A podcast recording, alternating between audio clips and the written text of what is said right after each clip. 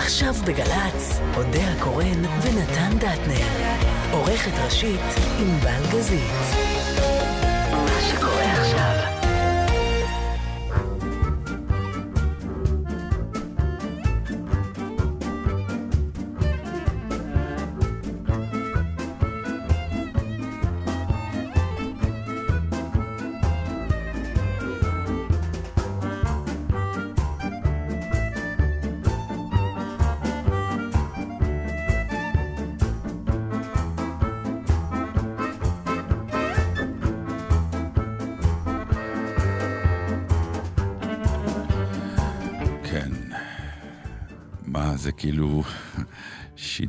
לכבוד ראש השנה. אוקיי. מה, אתה לא אוהב לציין דברים? לא. מה יש לך עם זה? אמ, שמתי לב, לא אוהב זה, לא אוהב זה. כל פעם שיש איזה כותרת. כי, לא, כי הציונים האלה כאילו כובלים אותך ומכריחים אותך להיכנס לשטנץ הידוע של אה, אם זה לסכם, אם זה... לא נסכם, אז את העתיד, מה יהיה, לאחל. למשל, אני, אני, אני מודה, אה, ברכות השנה טובה ש, ש, שבאות עכשיו אה, אה, דרך כל המדיות, בעיקר פייסבוק ווואטסאפים וכל מיני כאלה. עכשיו, אנשים כותבים טקסטים, אני נורא, כלומר, באמת נורא, נורא נעים השנה טובה, אבל זה מילים חסרות, חסרות כלום, זה כאילו, שתהיה שנה. של בריאות, שנה של אושר, שנה של שמחה. עכשיו, כל אחד באמת מתאמץ לכתוב את זה. נכון, אבל- ולאתר את זה בכל מיני פרחים וכל מיני אימוג'ים למיניהם. אתם לא באמת מאמינים שאנחנו קוראים את זה. לא. אני קוראת, לא, אבל אני, אני אבל את מתכוון... הסרטונים אין לי סבלנות. כל מיני לא שועלים. מצוירים לא. שמרקדים. אני לא מוריד, מראש כבר. אני אומר לכם, אל תשלחו לי סרטון, אני לא מוריד. לא, אבל אני מתכוון, בהתחלה אמרתי, אולי השנה מישהו כותב איזה הברקה טובה בתוך הבר- ברכת השנה. מה אתה, אתה כל הזמן מצפה שהעולם ישעשע אותך, אני משתגעת ממך. שהעולם יצא קצת מהשבלונה, אנשים, כן. אבל מה השבלון? השבלון הזה יש לפעמים... פה שבלונה. זה... עכשיו, יש כאלה ארוכים, אבל למה אומר, אתה לא- אם זה כל כך ארוך, כן. ברור, קבור פה איזה פואנטה, קבורה פה איזה פואנטה, משהו ישנו. לא, שיהיה ילד טוב, ושיהיה שנת בריאות, ושיהיה שנת... כן, אבל, בסדר, אבל למה. אתה לא מייחס, את, את ישר, זה ישר מבקר. התיאטרון. לא, אין לי כוח לזה. כי זה... אבל למה כאילו- אתה לא... אתה לא- תכתבו שנה טובה וזהו. נתן, למה אתה לא מתייחס לג'סטה? למה אתה מתייחס, למה אתה ישר עושה ביקורת ספרות? אבל זה בדיוק מה שאנשים חושבים, שזו ג'סטה נפלאה, ככל שאתה תאריך, אבל, אה, ככה, ככל שאתה מעריך, ככה אני לא קורא. בסדר. אני, בוא אני אגיד לך. מה ההבדל הגדול. כן. הלוא תמיד אנשים יחלו אחד לשני שנה טובה. והיו שולחים בדואר. אתה זוכר שהיינו ילדים, היו שולחים בדואר. ברור, זה היה כתוב שנה טובה, ו- לא, וזהו. לפעמים גם החבירו שם מילים ועם המעטפה. לא, אני- אין מקום, זה היה קטן. לפעמים גם היו גדולים והיו נפתחים עם שופרים. שם ש- התחילו אסונות. שופרות, ש- שופרים? שופר אחד, שופרים? כן, שופרות. איך אומרים הרבה? שופ- שופרות. שופרות? שופרות. לא, שופרות זה הרבה. מה זה שופר? ענבל, הצילו? רבים של שופר? שופר. שופרים או שופרות? שופרות. שופרות. למה את לא מאמינה לי כשאני אומר שופר? זה לא שאני לא מאמינה, יש לי איזה פקפוק. אבל בכל אופן, אני, אתה לא היית צריך לענות אחד על אחד. זאת אומרת, לא כל שנה טובה שהגיעה בדואר, מיד התיישבת לכתוב שנה טובה נגדית. אנשים שלחו אחד לשני, זו הייתה שרשרת, זה לא היה אה, אחד לשני. עכשיו, פה, ברגע שאתה מקבל, אז אה, אס.אם.אסים טבעם, שאתה מיד צריך להגיב עליהם, ופה נכנסת הטרחה. הטרחה היא לא... שום טרחה, יש לי. שטנץ ידוע, וגם לכם. כן. מה שאתה- איחלו לי כנראה מלא שזה תמיד איחולים. מצחיק שאתה מקבל את המגילות, ואז וגם לכם. וגם לכם, כן. בכל מקרה, אני uh, מעריכה את הג'סט הזה, באמת מאוד מעייף. בכלל, אתה יודע, נימוסים זה דבר מעייף. בדיוק אמרתי השבוע למישהו שאני כבר מתה להיות זקנה כזאת, שפשוט, אני רואה בבריכה, יש, בבריכה שאני שוחה, יש אה, אה, אה, באופן קבוע יותר אנשים שרוצים לשחות ממסלולים פנויים. תמיד אתה מחכה בתור. והתפתח שם איזה מנהג שיש לוח, ואנשים רושמים את השמות שלהם. באמת? עד כן, כדי כך כן, יש כדי פקק? שתדע אחרי, ממש, לפעמים אני יכול, יש עשרה אנשים לפניי. יש גם את המסלול המהיר והמסלול לא, האיטי עוד? לא, מה לא? אין, לא בבריכה שאני שוחה בה. אז כולם איטיים. כולם איטיים, כן. אוקיי. יש אנשים שממש צפים, אתה יודע, מגיל מסוים אתה גם לא שוחה, הם פשוט מנויים לבריכה והם נכנסים וצפים במשך שעה. יש להם מנוע קטן בתחת. אה, ואתה מגביל את זה לחצי שעה, וזה לא משנה. עכשיו, אני רואה אנשים מבוגרים, לא Mm. כולם, כן, לא רוצה, אבל משלב מסוים של גיל, זה בכלל לא מעניין אותם. שמה? התור, אין תור, יש תור על לוח, הם רואים מסלול, לא יקפצו למישהו על הראש, אבל ברגע שמישהו יוצא, הם פשוט נכנסים, גם אם יש 800 איש לפניהם. זה איזה שחרור כזה שבא לך עם הגיל, שלא מעניין אותך כלום. אז בדיוק, אני מודה שקרה לדפוק לי... על הראש עם מטריות, אתה הייתי יודע. השבוע במקום, גם כן בתוך חנות, שנעמדנו בתור כי היינו צריכים שירות, וכולם היו צריכים שירות, ולפתע נכנסה אישה מבוגרת, כן, זה גמרנו. ואמרה, אה, אתם מוכנים בבקשה לטפל בי? אני חונה חנייה כפולה, ייתנו לי דוח. כאילו, עשית פשע בחוץ. ואת צועקת. עלינו שמגיע לך שירות לפני כולם. אני ממש בשלה לזה. תקשיב, אני רואה יותר ויותר יתרונות.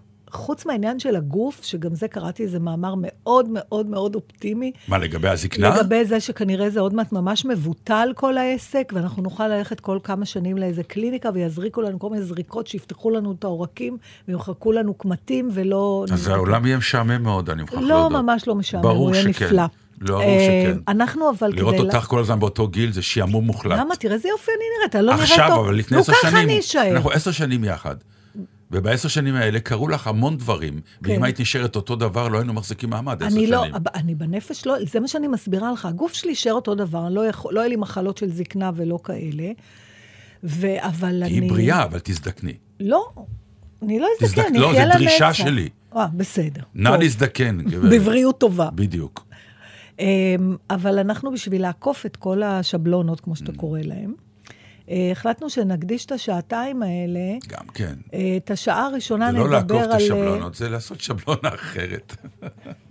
תזכיר לי לפתוח איתך תמיד שנים חדשות. לא, אני רוצה. להזכיר לשתיכן, איזה ענבל מרמור. גזית ואודיה קורן, שבשיחות? האלה, שאתם, מה שנקרא, ממציאות את התוכניות הבאות, אני יושב? בשקט. למה אתה. בא? עכשיו אתה בא בשביל מה? להראות לנו שלא רצית לבוא? לא, אז להראות לך. שכולנו יש לי הרבה מה שבלונה. לדבר עם עצמי, ויש לנו אנשים כן? מאוד מעניינים לדבר. אני הולך. כן, יאללה, לך, ביי.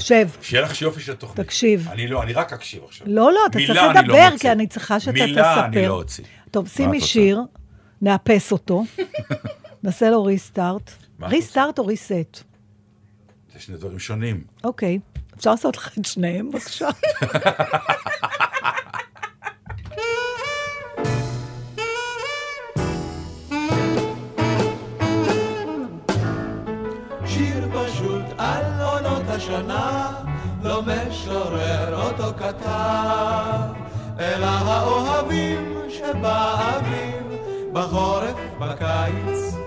ובסתיו, בחורף הרחוב ריק ורטוב, רק אנו יחידים פה במטר, שרים את זה השיר ולנו טוב, כי כל טיפה כנשיקה. על הצוואר, זה שיר פשוט על עונות השנה, לא משורר אותו כתב, אלא האוהבים שבאביב, בחורף, בקיץ ובסתיו, ואחר כך בא האביב ואור, מאיר מן השמיים הרחבים, והפרחים שרים לנו מזמור על האביב אשר נולד לאוהבים. זה שיר פשוט על עונות השנה, לא משורר אותו כתב, אלא האוהבים שבאביב, בחורף, בקיץ ובסתיו. אך גם אם בוא הקיץ שם בגן, השיר בין שפתותינו כענב, כשראשך לצווארי נשען, כמו תפוח הנושך את הענף. זה שיר פשוט על עונות השנה, לא משורר אותו כתב. אלא האוהבים שבאביב, בחורף, בקיץ ובסתיו.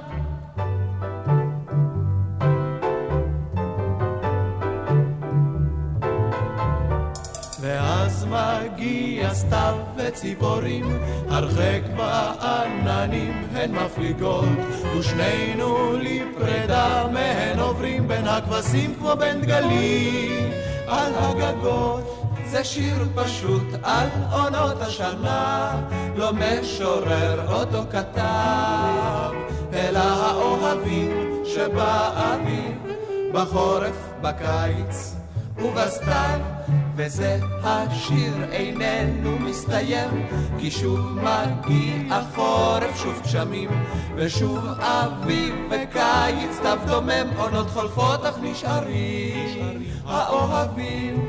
זה שיר פשוט על עונות השנה, לא משורר אותו כתב, אלא האוהבים שבאביב, בחורף, בקיץ ובסתיו.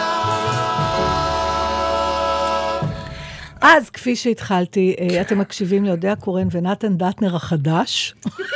עשית לי ריסט וריסטארט. כן, טוב. ואתה כולך מצוחצח ומלא תכונות טובות כרימון וכוונות טובות.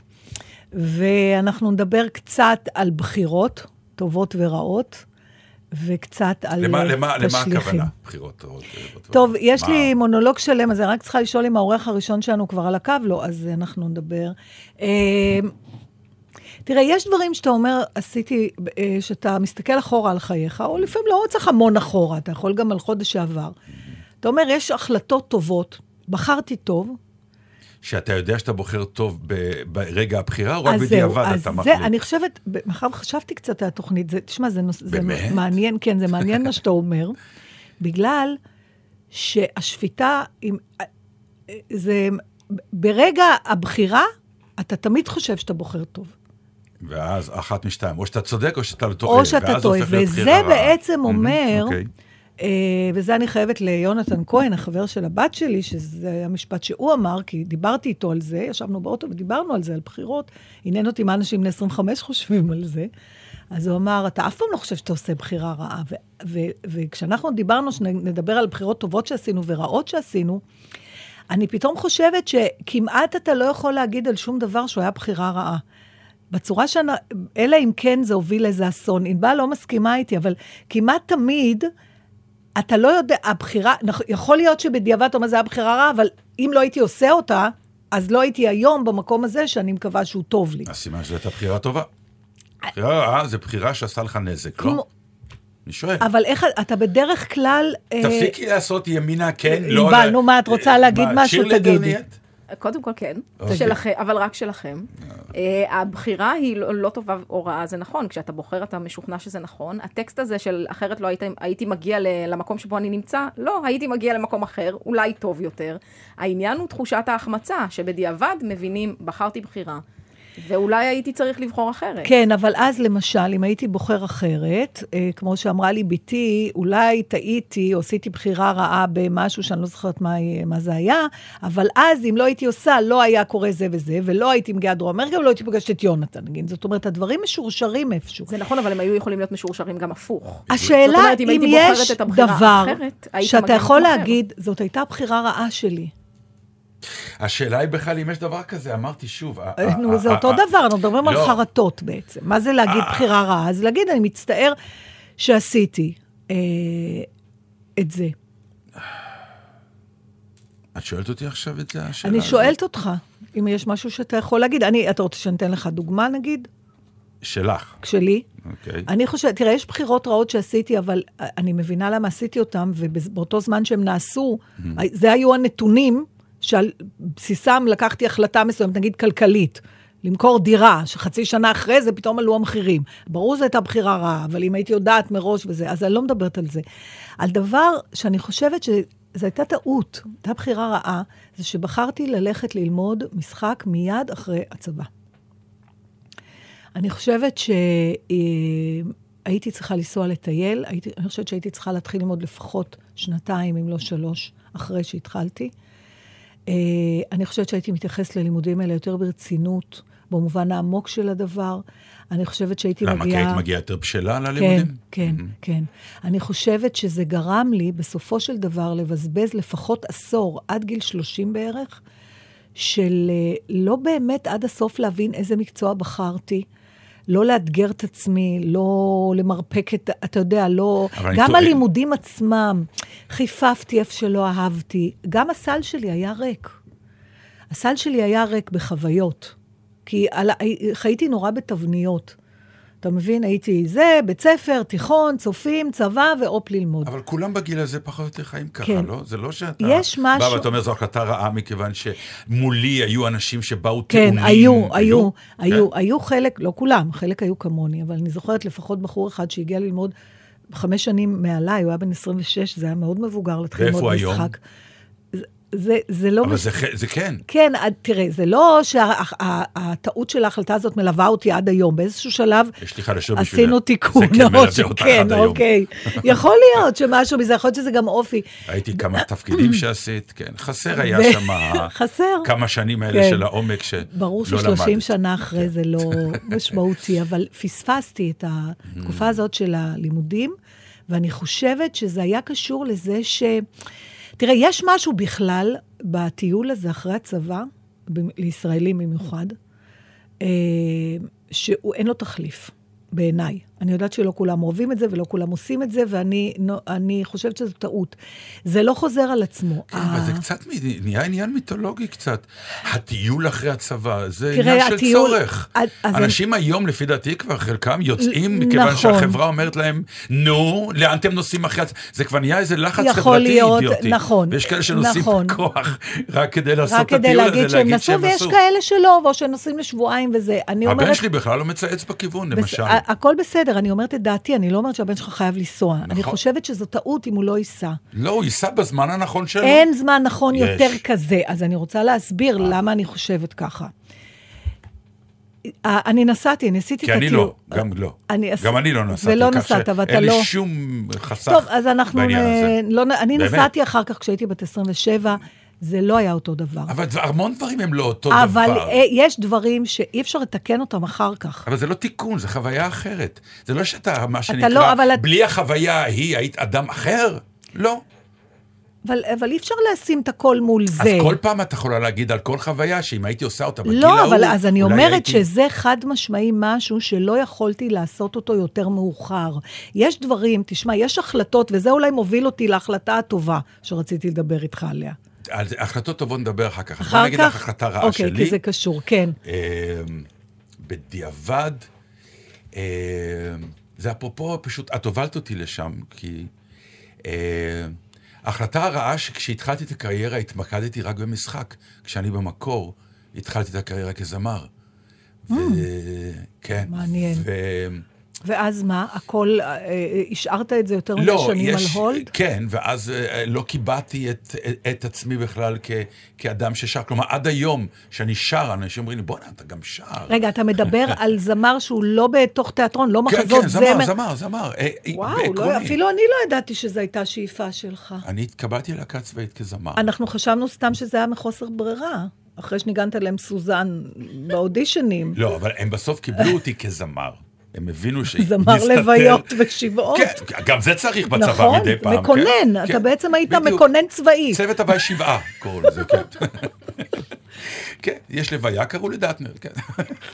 שהשיר סוזן. אז הנה אני אחזיר לך. את מה שאמרת לי, ולמה, אז אני אומרת גם, אז בדיעבד, אם לא היית... בוא, לא- בוא נחליט ככה, שבשעתיים היום אנחנו לא מדברים, אבל, אבל אם לא, על ה-road none taken, כמו שאומר השיר. אנחנו לא מדברים אני על חושב זה. שאבשלום קור מתהפך עכשיו. הדרך, איך זה מתורגם, אה, לעברית על כמה של, אנגלית אה, אנחנו שולפים פה. בקיצור, פרוסט, הדרך שלא נלקחה, הדרך... הוא- לא חשוב. יודעת. בקיצור, מה שרציתי לומר, כן. זה שמשהו בעובדה הפשוטה שאני לא היום נחשב ולא חושב את עצמי כ, כזמר נטו, שגם, מה שנקרא, לצידי יש אלבומים, אה, חבל לי. אני עובד על זה עכשיו, לתיקון. חד וחלק, אני מודיע לך. אני עושה תיקון לדבר הזה. בסדר, אבל אתה בהחלט, אתה אומר לי שלו הייתי מחזירה אותך אחורה במנהרת הזמן, אז המינון היה לנקודה משתנה. הזאת, היית מודע והיית גם מפתח קריירה כזמר. כן. לא היית מצליח. לא, את שניהם. למה? כי אין, תן לי דוגמה אחת של מישהו שהוא שחקן וזמר. אבל אני הייתי הפורץ דרך. אה, וואה, הרבה אניה שאיפות. בוקשטיין. אניה בוקשטיין, נכון. אבל עכשיו אני צריכה להחליף שיר, ויש לי שיר שמתאים בול, ומה אני אשים את אניה? בוקשטיין? יוסי בנה יש רק אחד, ואני הייתי השני. ואתה היית השני. מותר לי להיות גם שני. לא, לא, נכון, אבל אמ, זהו, אין אבל. אתה אומר יוסי בנאי היה זמר? אדם שהוציא אלבומים, עזבי את ההגדרה, אוקיי. שיש לו אלבומים. הבנתי. מחר אני אלך מן העולם. מה, מה, מה תשימו בגל"צ? כלום. אני אשב ואני אדבר עליך עד אחרית כמה הימים. אפשר? אני אחיה לנצח, מה שמחזיר אותנו כן. לתחילת התוכנית. אבל ישנאו אותי עוד יותר. מי שונא אותך? לא, אף אחד לא שונא אותך. לי לא חדשות. סובלים אותך, זה נכון, אבל לא- אין אף אחד ששונא אותך. לא סובלים אותי? חלק לא סובלים. אני יודע, כן. למה זה? מה אני עושה לא אפשר נכון? לקבל עוד שעה לתוכנית? כמה החלטות רעות עשיתי שגרמו לאנשים לא לסבול אותי. זה אני לא- מעניין. לא באמת יודעת אם מעניין. סובלים. אבל את שגרירת רצון טוב מבחינתי, נכון? מה זאת אומרת? את כאילו מפרגנת. לי איזה. שאלה. לא, אני אני מכלה את ימיי בניסיונות לשכנע אנשים שכולך טוב, כולך טוב. רק זה לא עובד לך, זה לא מצליח. יש לך, אה? אני אגיד לך מה, אני. אני, אתה, אתה קצת, אתה, אתה, יש בך משהו גיאולוגי במובן הזה שיש שכבות. יש, אני לא יודעת איך קוראים לזה במדע. בצל צריך. לקלף, לא, כאילו? יש מלא מלא אבן קשה. צור וזה, וחוצבים וחוצבים. אין אני יהלום? אומרת בסוף, תקשיבו, בסוף, אם אם תחצבו, תתעקשו? מגיעים מים זכים מתוקה, אבל... וטהורים, שכל כן. כך נעים לטבול בהם. הבנתי. את רואה, זו ברכה לשנה חדשה. אבל צריך רואה? להישאר לידך. אתה מהאנשים, באמת, כן. שצריך להתעק- להתעקש, צריך להכריח אותך להיות נחמד. יואו? יואו, זה היה קשה. לא, זה לא קשה. זה שווה את המאמץ. כמו שאותי צריך להכריח לסתום, נגיד. להכריח לא. כי- כאילו, אתה מחכה כבר שזה ייגמר ויהיה אפשר. נכון. אז כן. זהו, אז זה הכל. תסתמי. תהיה ככה התחלנו נחמד. את הקריירה פעם, את זוכרת? בשמונה קריאות היית תסתמי. מעליב אותי, אבל זה כבר לא לך את פוליטיקלי. ואת ההבטחות שלך לעצמך את שוכחת. גם אם זה נגע, גם אם זה פגע, את זורמת. ומקווה שהפעם זה יהיה אחרת. בגדול, מה שנותנים לך את לוקחת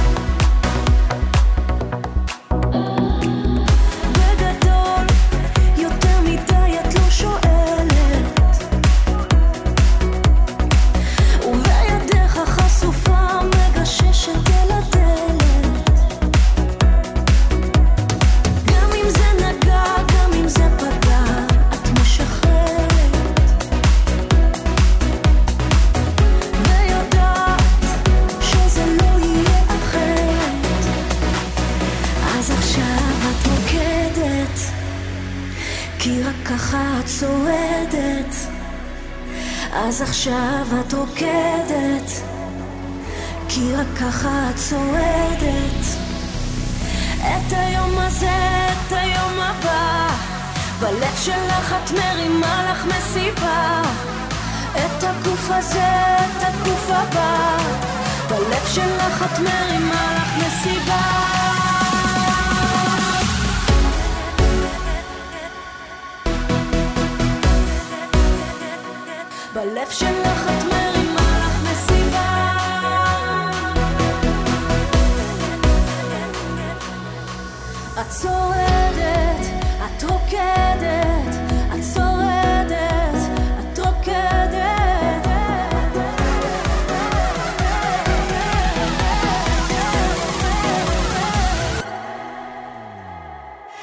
אז עכשיו את רוקדת, כי רק ככה את שורדת. אז עכשיו את רוקדת, סליחה ומחילה מאניה בוקשטיין. יש לנו כבר תוכנית ליום כיפור, כי יש לנו הרבה סליחות לבקש כן, כנראה. אבל uh, נסחפנו ונזכרנו שהזמנו אנשים לשוחח איתם, וכרגיל שכחנו שאנחנו מעניינים רק את עצמנו. אז uh, בבקשה, נתן הובל, uh, אורחנו רם המעלה הראשון. מר אבי בניהו. החבר, החבר, אני מהקיבוץ. אה, אתה חבר כבר? כן. שלום. אז אני קוראת לך אבי. שלום, שלום. את צודקת. דובר צה"ל לשעבר, והיה פה מפקד גלי צה"ל, לא... איתנו? לא, לא, לא, אנחנו לא, לא לא. עברנו אותו, לא. לפניכם לא עברתם, אה, מולי הביא לי הצעות, בחר את העדפות שלו, ואיך שהלכתי הוא הביא אתכם. וזה מצוין, אני עקבתי אחריכם בלילות, במעבר שלכם מחושך לאור. נכון. תלוי את מי שואלים. אה, אפרופו, לא, אני זוכר מהלילות את הצחוק של ענבל קורע את המיקרופון מעבר לזכוכית. אתה רואה, אה, הגענו לצהריים, היא רק עברו עשר בוכה. שנים, היא מעט מאוד צוחקת. היא רק בוכה, כן. אבל לא קל, לא, הנה אני שומע אותך, אבל לא קל להיות מפקד גלי צה"ל, אתם יודעים, אז תחשבו על מפקד גלי צה"ל שעושה ישיבה, הוא צריך מלא תוכניות, רביעי, חמישי, שישי, שבת, עוד פעם הקונצרט של שלמה ארצי, עוד פעם חיים משה, עוד פעם שידור חוזר משם, עוד פעם שידור חוזר מפה, זה לא קל. היית חוזר? תראו, תמיד כשהיה לי קשה, אה, אז הייתי עוצם את העיניים, בכל התפקידים אגב. דובר צה"ל, בגלי צה"ל, לשכת שר הביטחון, ואני גם יעצתי את זה להרבה אחרים, שבכל פעם שקשה תעצום את העיניים, קח נשימה ותחשוב על כל אלה שרוצים להחליף אותך, נראה לך קל באופן מיידי. תקשיב, זה הישר זה תמיד- עבד. זה עצה מצוינת. פילוסופיה מצ'נסטוחובה עילית. עבדתי עם רמטכ"ל, עם שרי ביטחון, אומר, אני לא מבין מה אני עושה פה, מי צריך את החרא הזה, תראה מה זה פעם, מי מעריך. אני אומר לו, שמע, תעצום את העיניים, רגע, תחשוב כמה רוצים להחליף אותך עם כל הקושי הזה שאתה עובר עכשיו. אומר, טוב, מי עכשיו, מה שאנחנו לעשות עכשיו, מתחיל הכל מההתחלה, הכל מסתדר. נפלא, תקשיב, אם לא לא היינו עושים תוכנית על אה, עצה אחת לשנה, זאת העצה. כבר, כבר את שלך עשית, אבל אנחנו רצינו לשמוע ממך אה, על אה, החלטה טובה שהייתה לך ועל החלטה רעה. אה, שמתי פעם את ההרעלה שלי בדובר צה"ל, אמרתי לו, ספור, צמד אליי מהבוקר עד הערב, תספור כמה החלטות אני עושה ביום. מאות. אה, ובכל התפקידים, אתה באמת, כל אחד, גם, גם אתם, גם העורך שלכם, עושה המון המון החלטות, אבל כשניסיתי ככה לחשוב לקראת התוכנית על החלטות טובות והחלטות רעות, אז החלטה טובה אחת שלי הייתה שהחלטתי לא לעזוב את הקיבוץ. לא לעזוב? כן, אני חבר קיבוץ לעבוד חביבה הרבה שנים. הייתה אופנה לעזוב את הקיבוץ, כי כל המשכורת הלכה לקיבוץ, ואני זוכר שהייתי מפקד גלי צה"ל, כל המשכורת הלכה לקיבוץ, והיה לי אשל 21 שקל ליום, לא כולל יום שישי. נכנסתי לתפקיד ונפגשתי עם מיכה ויעל ורזי לפגישת היכרות בקניון רמת אביב. ואתה יודע, אתה מפקד חדש שאתה מזמין, וכבר זה בא על חשבון החוגים של הילדים, זה לא קל. ולא היה לי זמן לעזוב, זאת האמת. ונורא אהבתי את הקיבוץ, והנה עכשיו הפריטו את הקיבוץ, ואני החלטתי לא לעזוב, אני נשארתי בו, ושתי הסיבות שבגללם רציתי לעזוב את הקיבוץ עזבו בעצמם. אחד, שהיו לוקחים את המשכורת ואת כל הזכויות, ושתיים, שהיה לי דירה של 50 מטר עם שלושה ילדים. אני זוכר שטינה מגלי צה"ל אמרה לי, אבי, צריך לשים לך פקס. אמרתי, תשימי פקס, תוציא, תשימי פקס, תוציא ילד. כאילו, אין. אז אה, אני שמח מאוד שנשארתי בקיבוץ, אנחנו קיבוץ נהדר וקהילה חמה, וקלטנו 100 משפחות, והקיבוץ הופרט, ואני מדבר איתכם, והגינה שלי מלבלבת, והעצים פורחים, ואני מאוד מאוד שמח. אתה יודע, אני מוכרחה דבר לעצור אותך רגע, אבי, מפני כן. שכששאלתי את אה, בעלי, דיברנו על הנושא הזה, ושאלתי אותו איזה החלטה טובה הוא עשה, אז הוא אמר, הוא חשב, הוא אמר, אני חושב שאחת ההחלטות הטובות שעשיתי היה לעזוב את הקיבוץ. אוקיי, אז יש גם הרבה. יש, זה, זה עניין של אה, איזה קיבוץ, מתי, באיזה תקופה, יש הרבה כן. אנשים שהקיבוץ עיכב להם את הקריירה. יש הרבה אנשים שהקיבוץ הכריח אותם מה ללמוד. אצלי זה לא קרה. אני יצאתי להיות כתב צבאי בעל המשמר בשנת 85, אחרי שנה קראו לי מוועדת העבודה, אמרו לי, נגמר לך הקדנציה, אתה תחזור, תחזור הביתה, כי יש עוד חברים שרוצים להתאוורר בעיר. אני אמרתי להם, ש... אמרתי להם שרק עכשיו הרמטכ"ל משה לוי התחיל לעשות לי שלום קטן עם הראש. ושירשמו, שירשמו, באמת, כתוב בפרוטוקול של הקיבוץ. אמרתי להם, אני עיתונאי, עיתונות זאת מחלה סופנית, תחליטו אתם אם אני בלהבות חביבה, בגבעת חיים איחוד או בחולון מאוחד. אז אמרו לי, נשב על זה ולא חזרו אליי עד היום ואני שמח. והפעם השנייה זה שהייתי יועץ שר הביטחון, עבדתי עם רבין ועבדתי עם איציק מרדכי, עם אה, רבין ופרס. וכשעלתה ממשלת נתניהו והתחלתי לעבוד עם איציק מרדכי, בא אליי משלחת מהקיבוץ, אמרו לי, תשמע, אתה לא יכול להישאר עם ממשלת ליכוד, בוא תהיה מזכיר קיבוץ. אז אמרתי להם שאני קצין בצבא, ואני לא יודע מה זה ליכוד, כן ליכוד, אבל אני מבטיח לכם שמה שפרס ורבין לא עשו, ביבי יחזיר את חברון עוד חודש, תנו לי להיות לידו שזה קורה. ובאמת הוא החזיר את חברון, ואני לא יודע אם זה טוב או רע, אבל זה מה שהיה. אז ההחלטה הראשונה היא באמת שאני שמח שנשארתי בקיבוץ, ויש לי בית, וכל הילדים שלי בקיבוץ פה, ואני מאוד שמח. אה, שני הילדים חברי קיבוץ וכאלה. ההחלטה השנייה, היא אחרי שהייתי מפקד גלי צה"ל, קיבלתי הצעה אחת להיות אה, אה, מנכ"ל רשות השידור. והחלטה שנייה נוגעת לתפקיד מאוד מאוד בכיר בתקשורת, ובסופו של דבר, אחרי מלחמת לבנון, השתכנעתי ללכת עם גבי אשכנזי אה, אחרי המלחמה ההיא ולהיות דובר צה"ל, ואני חושב שעשיתי דבר חשוב ונכון. זאת הייתה תקופה מאוד מאוד אה, אה, מאתגרת, רוויית מתחים, מרמרה, אה, כור על פי פרסומים זרים, עופרת יצוקה, פרשת תרפ"ז שביליתי איזה לילה במעצר בגללה. אה, אבל בהחלט תפקיד אה, מאתגר, אה, מלמד, יכלתי גם לתרום בתוכה, אני חושב, כמה דברים. אז אלה החלטות טובות, ועשיתי גם החלטות לא טובות. אני יודע, עשיתי החלטה, אשתי לא ידעה על זה לפני שנה, אבל אני קיבלתי הצעה שהייתי מפקד גלי צה"ל משר החוץ דאז סילבן שלום, להחליף את אלון פינקס בקונסוליה בניו יורק. עכשיו, אז לא היה וואטסאפ ולא היה פייסבוק ולא המיילים. אתה הולך, אתה אומר, בואנה, אני אסע שלוש שנים, אני אחזור, מי יזכור אותי בבית סוקולוב, בבית העיתונים? כאילו, מי, מה, אני גמור. ועשיתי טעות, כי זה באמת יכלה להיות, יכלה להיות מתנת, אה, מתנה אדירה למשפחה. הוא ניסה לשכנע אותי שאני מכיר את הקהילות היהודיות ואת התקשורת. הפחד שלי היה שלא יזכרו אותי, והפחד, שזה דבילי, כן? והפחד השני, איך אני יכול לדבר אנגלית כמו אלון פנקס, שכזה אתה חזר ידידי. אני קצת, אה, איך אומרים, שאני מסביר לאט, מבינים מהר, אבל אני מסביר לאט. ולא הלכתי להיות קונסול, אבל זה לא נורא. מה אולי עוד תלך. מה פירוש אבל אשתך רק לפני שנה ידעה על זה? לא הבנתי. לא ידע, לא סיפרתי לה. לא אתה צודק במאה אחוז. אתה לא חושב סיפרתי שהיא לה כי... הייתה רוצה? אני חושב שכן. איזה אישה לא רוצה לגור בניו יורק? בעיקר, לא, היא לא, לא, לא יודע בגלל זה, היא הייתה, אה, אה, בגלל הילדים. אני חושב שלילדים זאת חוויית עולם תרבותית, זה שפה זרה, מתנת חינם, וכל מיני כאלה, ויש עוד דבר שאני מצטער עליו. רגע? חכה, חכה, חכה רגע, לפני שאתה כן, מסתער כן, עליו. כן, הסיפור. עם האישה מרתק אותי. למה סיפרת לה את זה. לפני שנה? אה, זה נודע לה מאיזה שיחת חברים, היא אומרת לי, מה, הציעו לך להיות קונסול? אמרתי, כן, ואז אז זה נשמר בסוד, ורק עיתונאי אחד, יוסי ורטר בארץ, כתב את זה. אבל לא כך שמו לב, כי זה לא כמו היום שכל דבר יוצא החוצה. והיא כעסה עליך? היא, כן, כמה שאתה יודע, כמה שיכולה לכעוס, אתה יודע, בסוף אני עשתה תלוץ בבית, אתה יודע.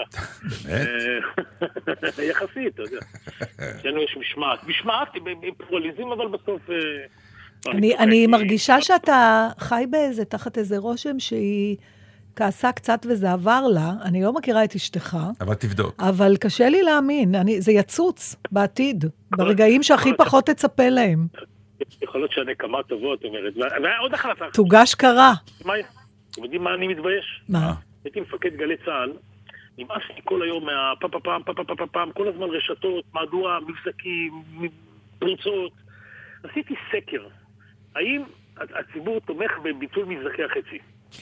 כי מספיק, יש שם... רוב הציבור, אה, אה, 90 אחוז אמרו "תמש- להמשיך עם מבזקי החצי. אבל- בוא נסביר רק למאזינים, מ- מבזקי החצי, נכון, הכוונה שכל חצי שעה אליהם. היה מבזק במקום לא כל שעה עגולה, אלא ממש... נכון, נכון, ו- ובסקר גם הכנסתי האם אתה אוהב את התוכנית של רזי ברקאי, של ליאל דן, והכנסתי גם האם אתה אוהב את התוכנית של חיים יבין, שלא שידר שם בכלל. הרוב כמובן אהבו את התוכנית של חיים יבין, זה מלמד אותך משהו על הסקרים, אבל אה, נכנסתי ללחץ של הציבור, ועשיתי טעות, ונורא שמחתי שירון דקל בא ושם פס על הציבור, והוריד את המבזקים של חצי, הוא צדק ואני טעיתי, אבל אלה טעויות קטנות. אני לא מזמן התראיינתי לדה מרקר, אה, לפני חודשיים, ומניתי את כל הטעויות שלי מכל התפקידים, כי אני חושב שבן אדם אה, צריך לעשות שגיאות, הוא צריך ללמוד לקח מהשגיאות ולעשות שגיאות חדשות ולשתף אחרים בשגיאות שלו, שיימנעו. ואני, אה, אז זה החלטות... אה, לא ממש היטבת את. האישה בטעויות שלך בזמן האחרון. תשמע, אתה לא אה. מבין מה עשית לה, כי פתאום היא מבינה שכנראה יש עוד כמה דברים שהיא לא יודעת, והם יתגלו יותר לא, לא, מאוחר. לא, אה, ענבל, ענבל. כן, כן. לעצור את זה, אתה אומר. כן. אפשר לדבר עם אשתך רגע? מירה, רוצים לדבר איתך? תביא, תביא אותה רגע. היא לא מוכנה, היא לא מוכנה. לא, לא, שאלה קטנה, אני מוכן, אף אחד לא שומע. תראי, היא צריכה אישור מהמזכירות, יש לנו פה בקיבוץ. היא צריכה אישור מהמזכירות, והמזכירות סגורה היום. אבי, נעמת לנו מאוד, באמת. תודה ו- רבה. שתהיה- באמת שנה טובה, אני אגיד לכם מה- מה- מה מה הלחץ. מה? העניין הוא שבאמת, באמת, באמת, יש לנו מדינה נהדרת, וסליחה שניצחנו. מצד שני, אני עובר את השנה האחרונה עם החקירות, ועם הצוללות, ועם פרשת עזריה. הלוואי שנצליח להתגבר על הדברים האלה, כי יש פה שיסוי והסתה והמרדה ושנאה מכל הכיוונים, וזה כל כך מגעיל, ומגיע לנו הרבה הרבה יותר מזה. ואני מקווה שבשנה הבאה אנחנו נדע אה, לדרוש מהמנהיגות שלנו ומהתקשורת שלנו הרבה יותר אחריות והרבה יותר אה, סובלנות. ובאמת, מגיע לנו ומגיע לילדים שלנו ומגיע למאזינים שלנו, ובטח אתם תשימו שיר אחריי להשכיח אותנו מהצרות, אבל זה חוזר. זה לא... כול- כולם מבסוטים מהנאום של טראמפ שהוא לא הזכיר את הפלסטינים. אני מאוד מוטרד מזה, אגב. אני מאוד מוטרד. מוטראמפ. זה, זה רק... זה, זה טראמפ, זה נדחה לשנה הבאה, זה לא עובר. אבל אה, חג, חבר'ה, שנה טובה. שנה. טובה, שנה. טובה. תודה. תודה. רבה. תודה, תודה, שנה טובה חברים. ביי. לפני חמש שנים עזב את הקיבוץ, עם מזוודה אחת ובלוריתו המתנפנפת. אמרו עליו, נראה איך יסתדר בחוץ. תראו שעוד יגזור על ארבע אל הרפת. עבד בסטייקייה אחת נידחת, גר אצל הדודה וחי בהקפה. במשק יגנו משלחת, לא יכלו לשאת את החרפה. פעם ביובל הגיע לביקור, היה חומק בשביל, ועם הוריו יושב בחדר. מסמיק מעט נבוך ולא מרבה דיבור, כן ולא, אל תדאגו. אצלי הכל בסדר, אומר שלא צריך, אבל לוקח. כי לא אלכסנדר וכמה יונתן. וממלמל תודה הדרך כמובן. הוא עוד ישוב, הוא עוד ישוב, זה ג'וק קטן וזה עובר ולא חשוב. הוא עוד ישוב, הוא עוד ישוב,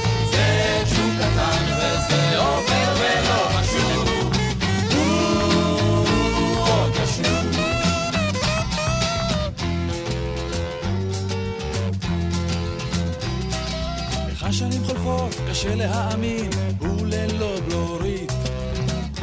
פה ושם מעט מקריאה. אומרים חושב בשמאל וחי לו בימין, בווילה שבנה.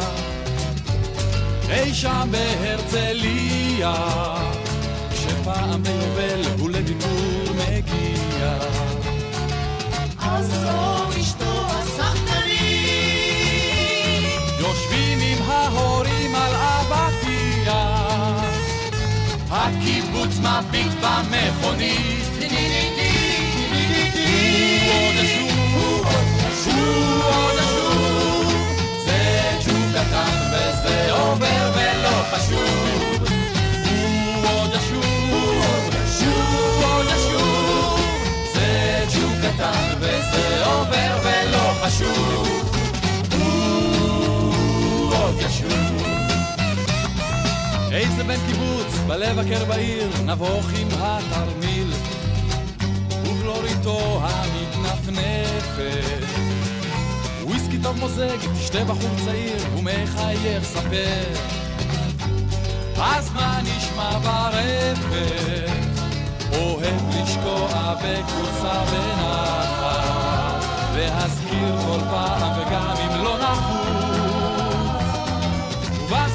שמסביב כל אחת, כשאני הייתי בקיבוץ, דו דו דו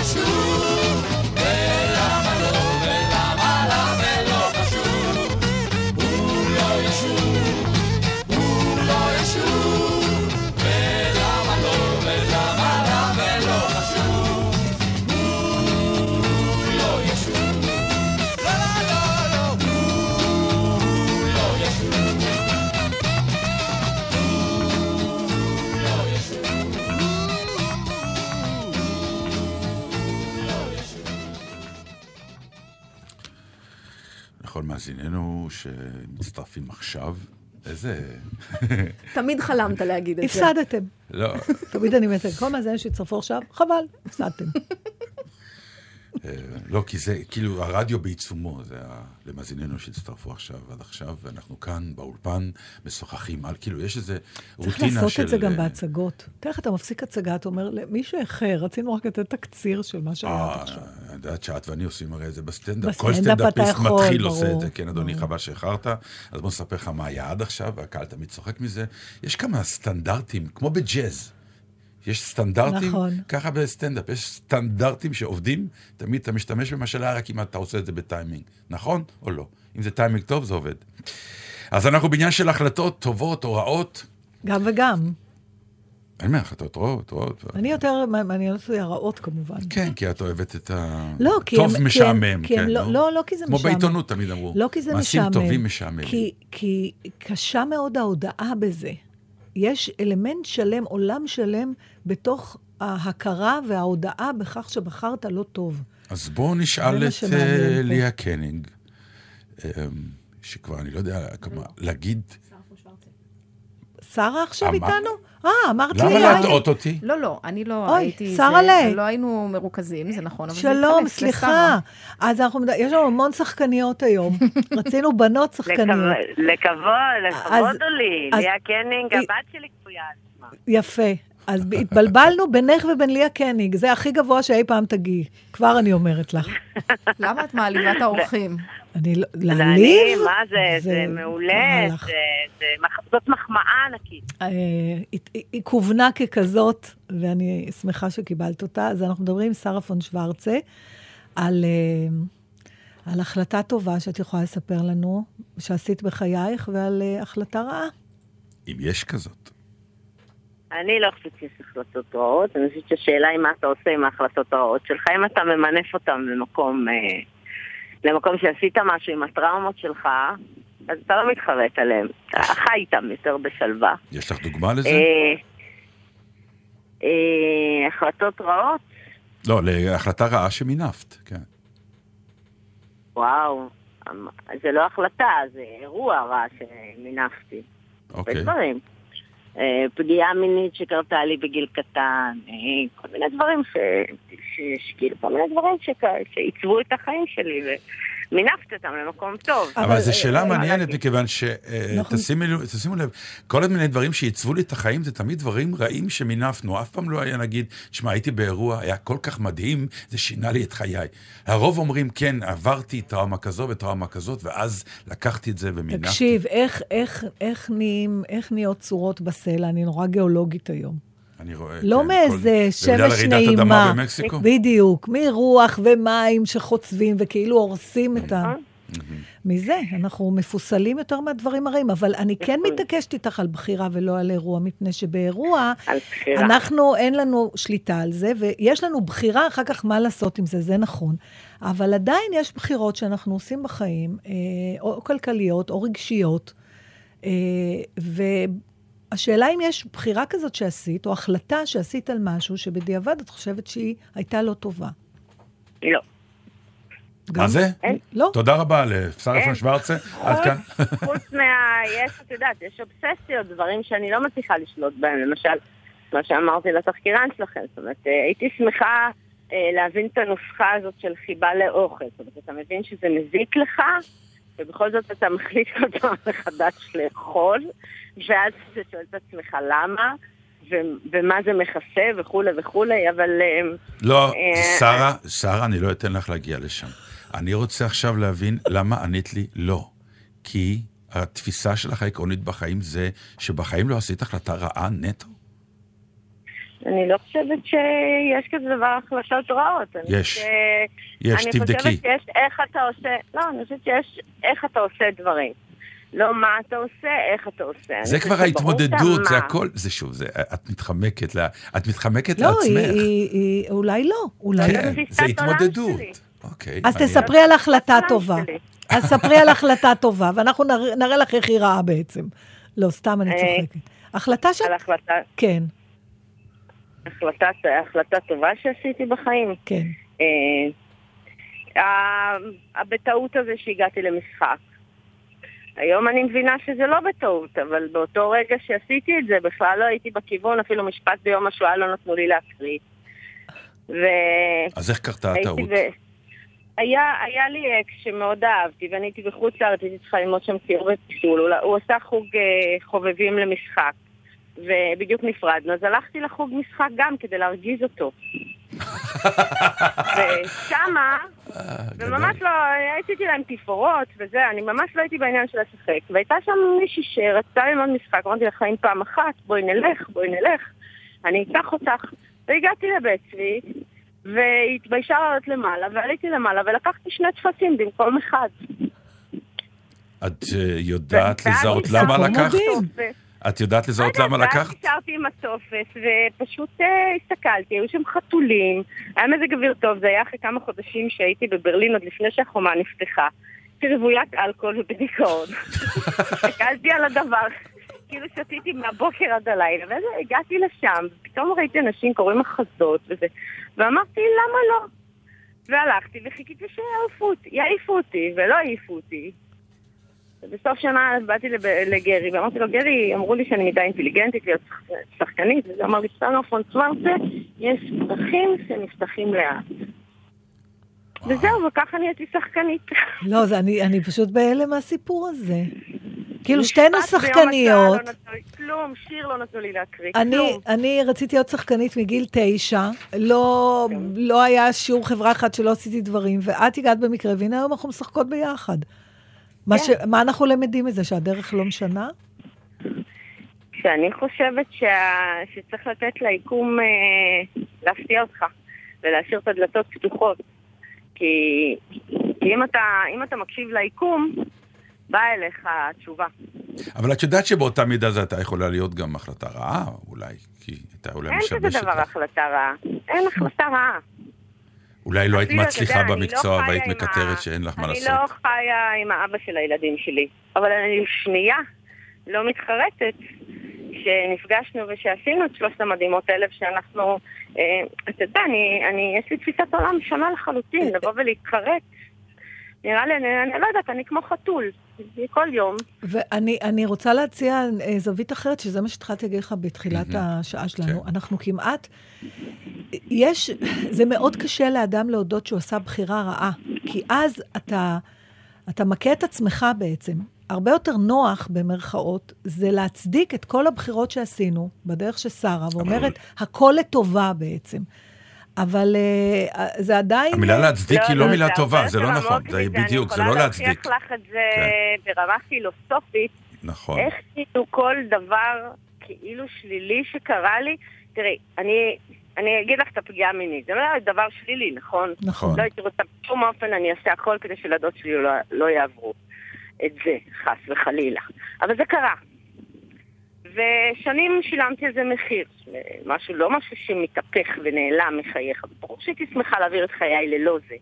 אבל היום התוצאה הסופית של מי שאני, היא גם זה.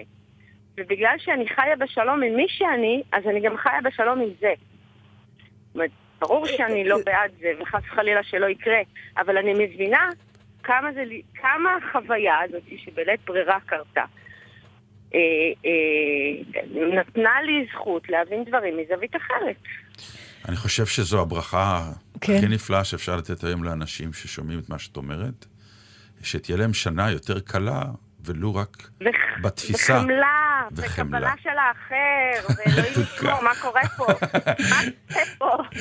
מה אה, קורה פה? בדיוק. אני מה מציעה פה? לכל... מירי רגב, כן. מירי רגב, עזבי, אסור. לתקן החרגה. בהחרגה של מישהו אחר. נכון, אבל אנחנו עזבי. צריכים לקבל לקראת השנה החדשה את כולנו, את כל המכלולים הנפלאים שחיים במדינה המטורפת הזאת, ולקבל אותם, ולהבין שהשחור לא היה יודע שהוא שחור ולא היה פוגש את הלבן, והלבן לא היה יודע שהוא לבן ולא היה פוגש את השחור. אנחנו צריכים להודות אחד לשני שאנחנו חיים במקום הזה. וואי, ברכה נפלאה. ברכה גדולה. תודה רבה, גדולה. שרה. תודה, שרה. שנה טובה. שנה טובה, ביי. אנחנו גם נגיד אה, תודה אה, לכל מי שעוסקים במלאכה, כי השעה נגמרת. מה? תפתחו מיקרופון, זה אוקיי, יעזור. טוב. אז, מה זה, אה, כמה? ממש נגיד לשחר נגמרת? עמרם ומאיה כהן שמסייעים לנו כאן, ואיתמר אוחנה שהפיק, וכן, ואז תהיה עוד שעה. אז תהיה עוד שעה, כי חבל שהיא נגמרת, השעה הזאת, ממש חבל. אנחנו לא נגיד את הקלישה הזאת עוד פעם, די. אבל יש לי, רציתי כל כך לקרוא חבל, כל כך משהו. חבל, אז תקחי בשעה הבאה. אי אפשר, אנחנו מדברים עוד אנשים. נשלח לך את זה בוואטסאפ. מה בסך הכל אני רוצה? קצת אהבה, אל תקנה לי עוד מתנות. מחפשת רק פינה חמה, אצלך הנשמה.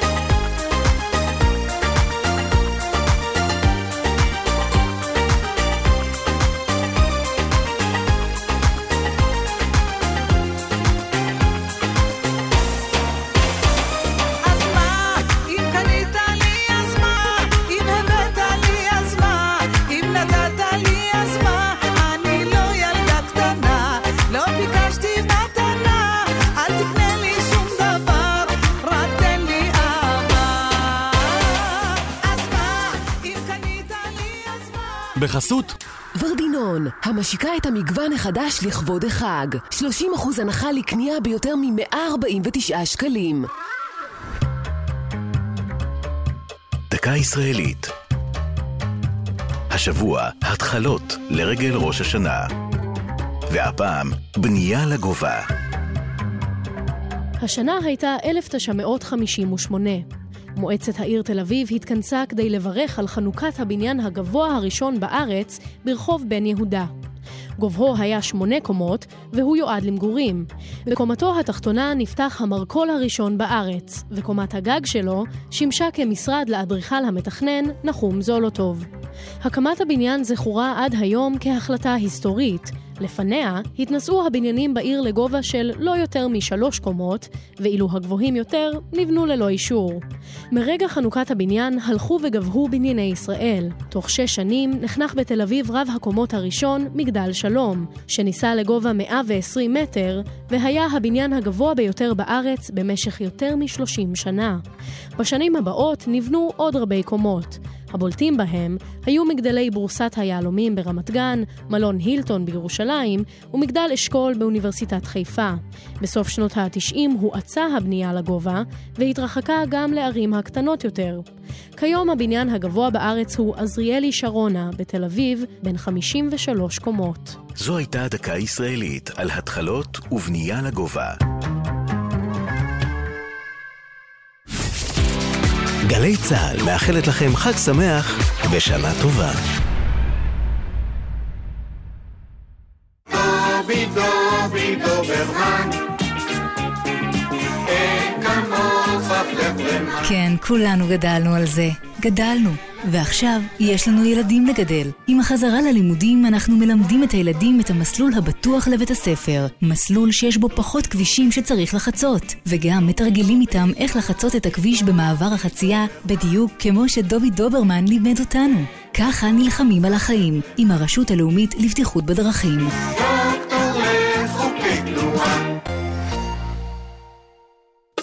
גלי צה"ל פותחת שנה חדשה. אז מה חדש? יוני רכטר עם אלבום חדש. רמי קליינשטיין עם אלבום אוסף חדש. ושחר סגל ורועי בר נתן מציינים עשור למותו של פולי עם יעל פול יעקב. היום ומחר, שנה חדשה בגלי צה"ל. הלו? כן? זה רדיו? גלגלצ מציגה התשמע קולי, אלבום מחווה מיוחד לרגל 50 שנה לחלונות הגבוהים, עם ביצועים חדשים לשירים הגדולים. תערובת אסקוט עם יחזקאל.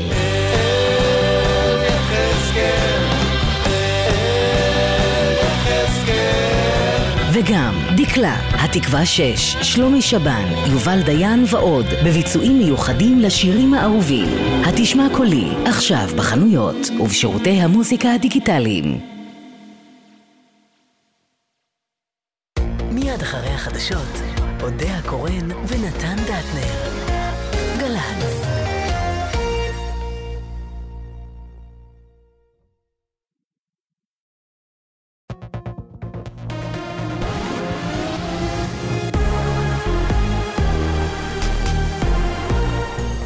השעה 12, צהריים טובים, כאן רני אבנאי עם מה שקורה עכשיו.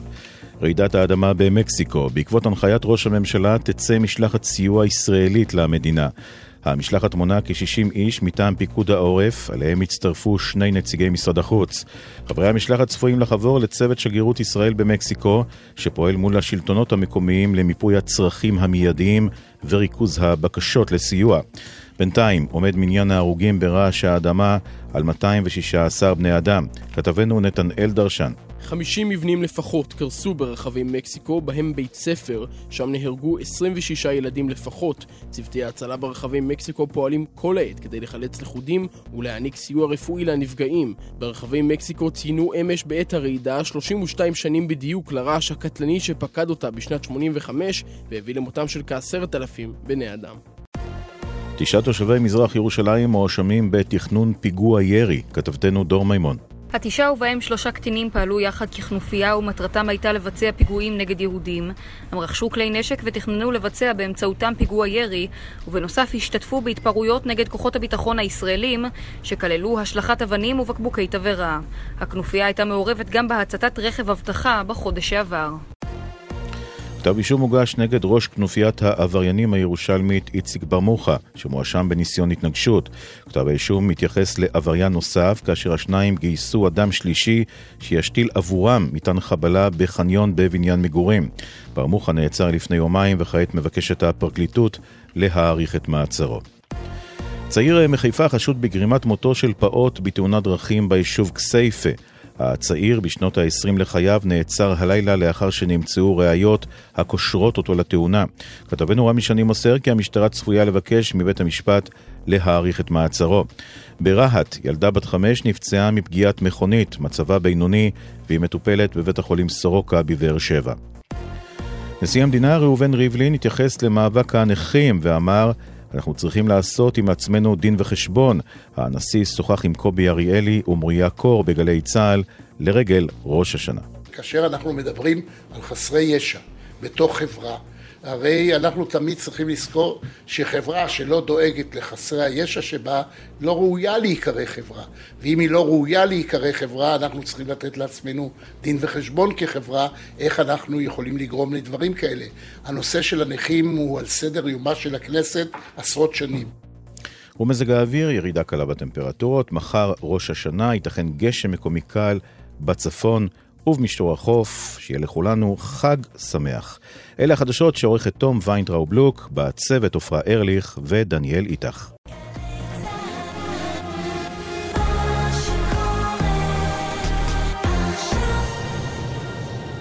בחסות ורדינון, המשיקה את המגוון החדש לכבוד החג. 30% הנחה לקנייה ביותר מ-149 שקלים. שנה טובה, שנה טובה. גלי צה"ל פותחת את שנת תשע"ח עם חיילי צה"ל. אנחנו לוחמים מגדוד תבור של חטיבת החילוץ, נמצאים בגזרת בנימין ורוצים לאחל לכם ולכל עם ישראל חג שמח ושנה טובה! גלי צה"ל מאחלת לכם שנה טובה. עכשיו בגל"צ, אודה הקורן ונתן דטנר. עורכת ראשית ענבל גזית. מה שקורה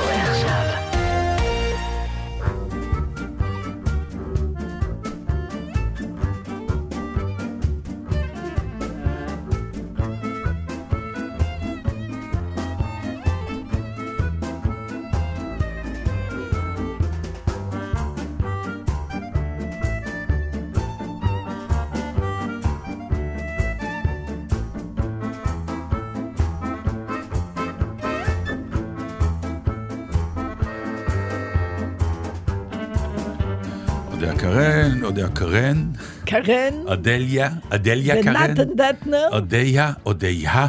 תמיד אומרים לי וזה, ותמסור לאודיה, תמסור לאודליה, אנשים כל תמסור כך לאודאה. מסתבכים עם השם שלי, אני זה כבר לא נעים לי. אודיה. שתהיה לך שנה עם שם טוב כמו שצריך, שתאדירי את שמך יותר ויותר. את רק במעלה הדרך, ג'ינג'ית שלי. מאמילה שלי. שתהיה לך אתה באמת... לא יודע, יצא לך, הייתה לך פליטת פה השבוע כשנפגשנו, שהיא הבהילה אותי עד מוות. די, אה, אה, זה בשידור צריך להיות? לא אכפת לי, אנחנו עושים טיפול זוגי, לא... השאלה אם אכפת לו. לא, אני... לא, לא, לא, לא. להתפשט. אמרת אוקיי. את זה בבדיחות, אבל מרוב שאני כנראה מפחדת שזה יקרה, כל כך נבהלתי. סתם, אני, אני אספר רק, ברור, ואני כבר מה. אפרגן לך איזה פרגון קשה לך. אה? מאולץ, בעל כורחי, כמי שכפאני. אה, אחרי שחצבה באבן כל כך. הייתי השבוע במופע שלו, מאסנרים. איך קוראים לזה? משפוחה ועם שלומית אהרון. משפוחה כן בוחרים ביידיש. מופע מצוין. דרך אגב, זה, ב, זה בעברית, רק אנשים טועים כן, להגיד גם שזה כתוב ביידיש. משפוחה, כן, באמת. אנשים משפוחה אידיוטים. כותבים משפחה. רצינו לא שזה חשוב, יקבל, לא אה, ניכנס לזה. שלנו הכי טוב, כל המופע נהדר, אבל נתן הכי הכי נהדר.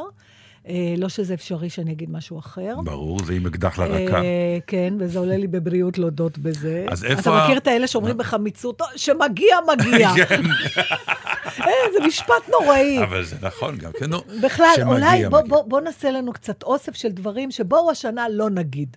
אז איך כבר אני מתחילה עם זה? טוב, שמגיע, מגיע.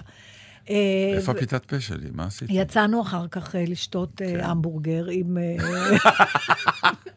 עם יגאל נאור ורעייתו לילה. כן, אמרנו כן. שתי קפה, ואז זרקו אותנו משני מה זה זרקו אותה? אי אפשר לתאר. כולה 11 בלילה. לא, אבל בגלל שזה בית קפה מעל בית, הם היו כנראה נאלצים טוב, לסגור. בקיצור... העיפו אותנו לאיזה העיפו אותנו המבורגריה. לאיזה המבורגריה, שאפילו קפה לא נתנו.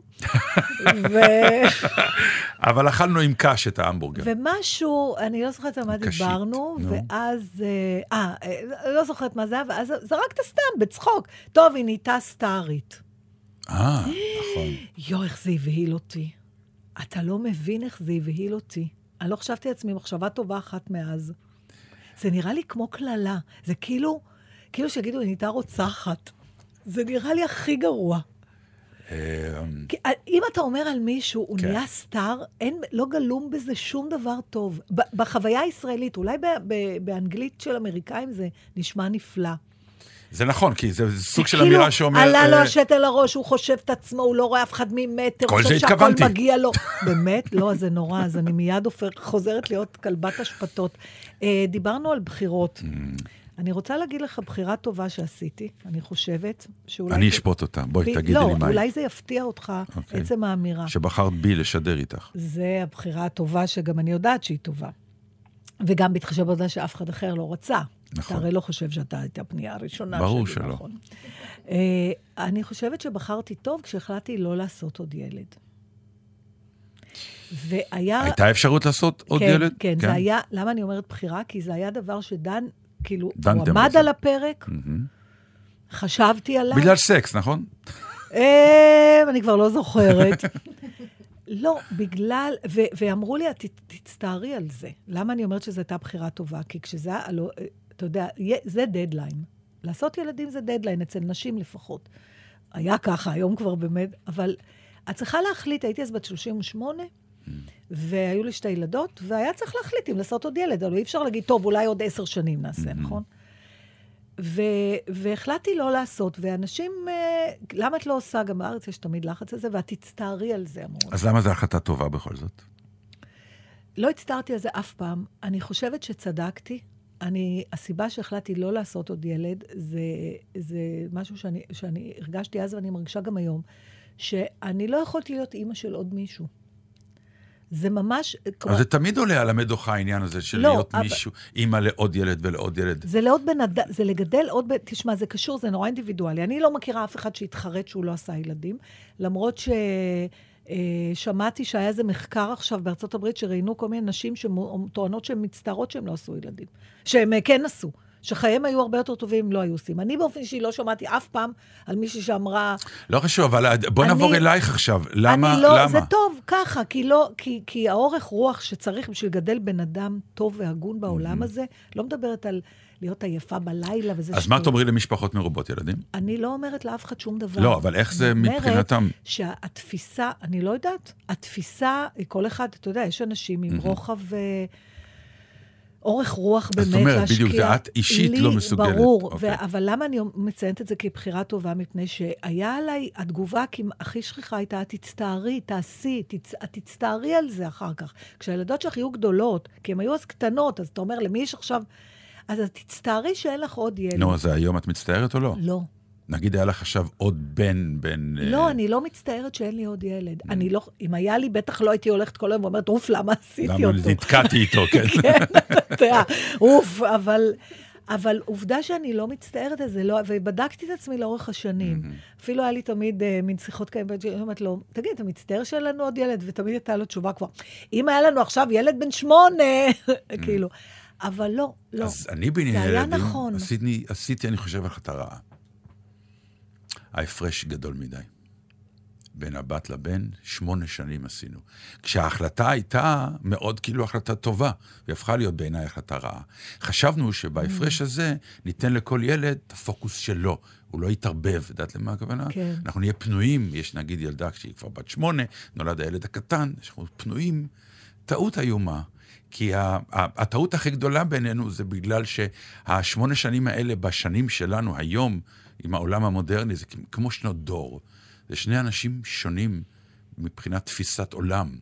כך שהאינטראקציה ביניהם רק עכשיו בכלל מתחילה אז זה לקרות. הצער. הצער שלך Mm. על ההפרש הזה, הוא כן. כי...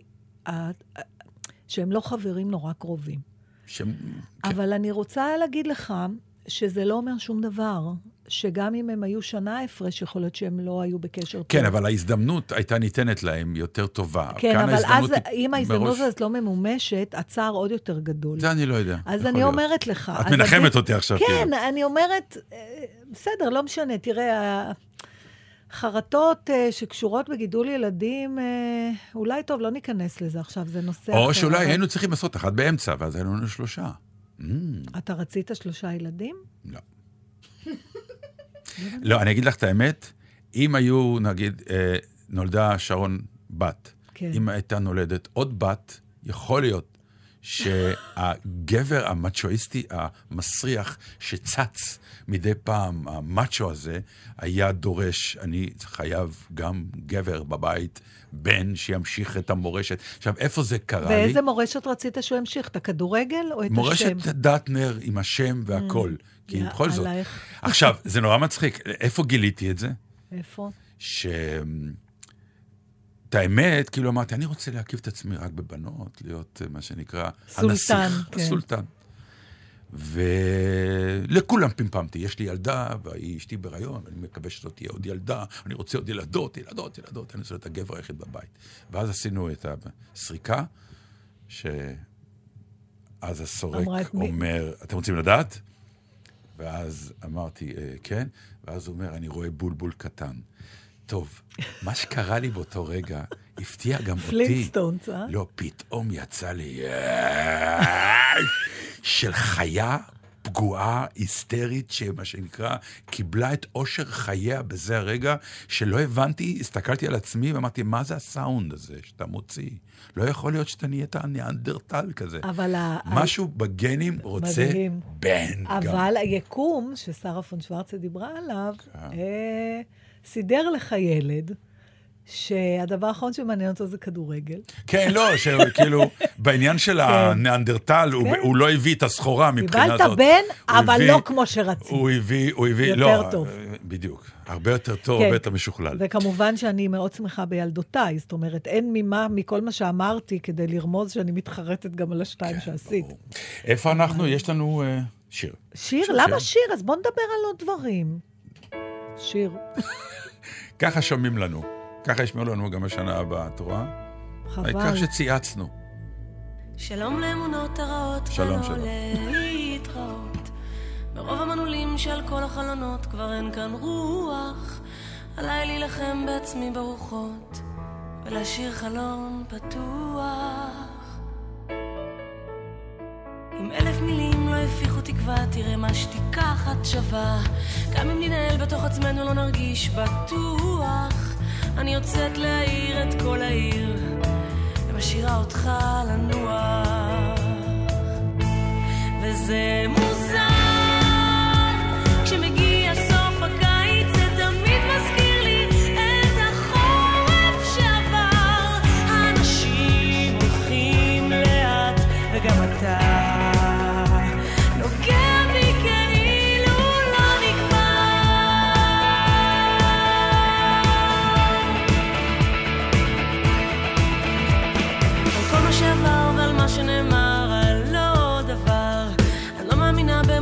שמשאירות חלקו של חסר. אני מעדיפה לקחת זיכרון אחד מוצק ולוותר על כל היתר. מכל האלבומים הישנים נותר לי רק להתגעגע. ללכת לשטח המופקר,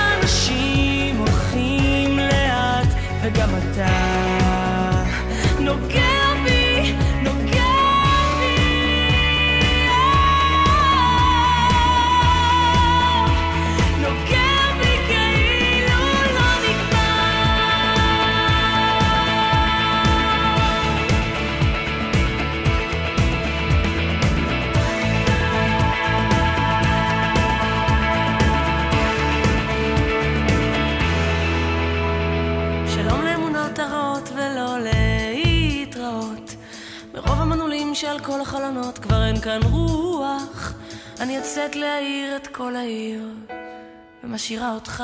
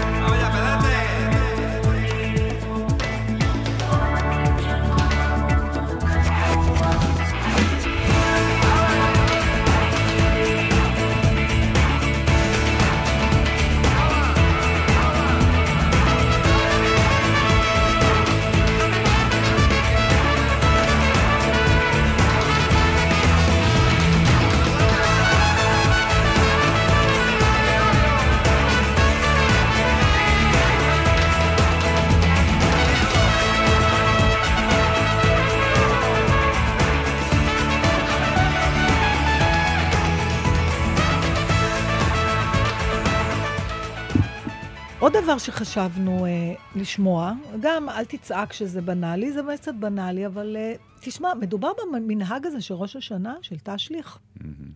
דרך אגב, כשקראתי קצת בוויקיפדיה, מסתבר שהאשכנזים התחילו עם זה. במאה ה-15 או משהו, והספרדים הצטרפו יותר מאוחר.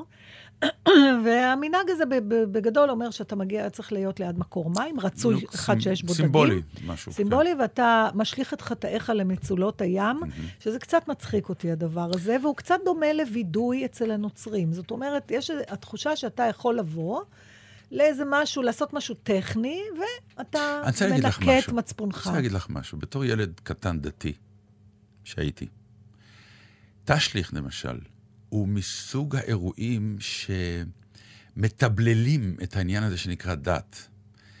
אה, פתאום בתוך כל הדבר הזה יש של ראש דקורציה. השנה, יש פתאום אקט תיאטרלי, כן, נכון. כמו תקיעת שופר פתאום, כן. שכולם, אתה פתאום, אתה קם באיזה, שעה שלא מקובלת בדרך כלל, זה, אה, זה אפילו לא אה, תפילת מנחה של אחר הצהריים, ואתה הולך עם קהל למקור מים, פתאום לחפש מקור מים, נהיה אייטם.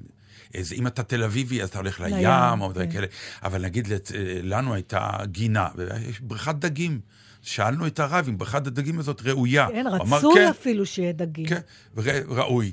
אז משהו בהרפתקה הזאת, שפתאום אתה הולך למקום שהוא לא קדוש, הוא לא בית כנסת, הוא לא מקום תפילה, אין ספר תורה, אלא ואתה פתאום עומד באיזה מרחב ציבורי, אה, טבע אפילו, ואתה מוציא סידור, ואתה פיררת לעצמך פירורי לחם ושמת בכיס, בבית.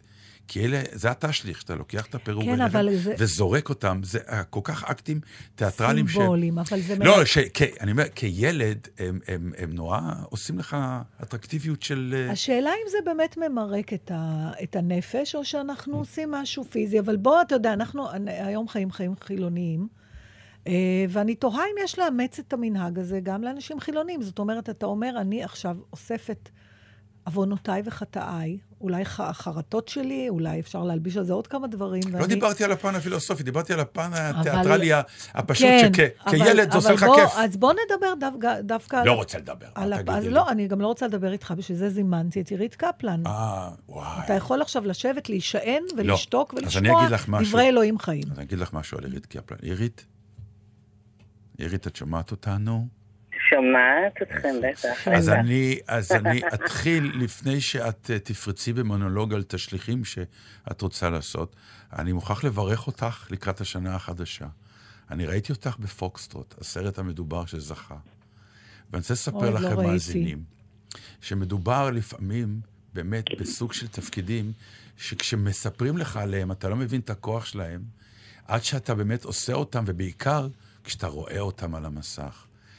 אני לא עושה לא נעשה- ספוילרים. לא נעשה ספוילר, אבל נגיד שזה אתה מחמיא לתפקיד זמן- או לעירית? אני מחמיא. לא, אני מחמיא לזה. שהיא זיהתה את הפוטנציאל של הדבר אה, הזה. בחירה טובה. כי צריך כן, לדעת, זה סוג בחירה. של אימג' מאוד חזק. כן. בדיוק. ו- פשוט נסביר לרגע, זה מעט מאוד זמן על המסך ביחס לאורכו של הסרט, אבל ובלי- דבר ללא בלתי נשכח. כלום. ובלי אף מילה. וזה אחת זה הסצנות, מאוד מאתגר, כן. אחת הסצנות הבאמת, אה, וואו, שאפו, איזה כיף לך. זהו. תודה. אני תודה מאחלת רבה, לך שתזכה. לשחק איתה. אתה לא יודע איזה כיף זה.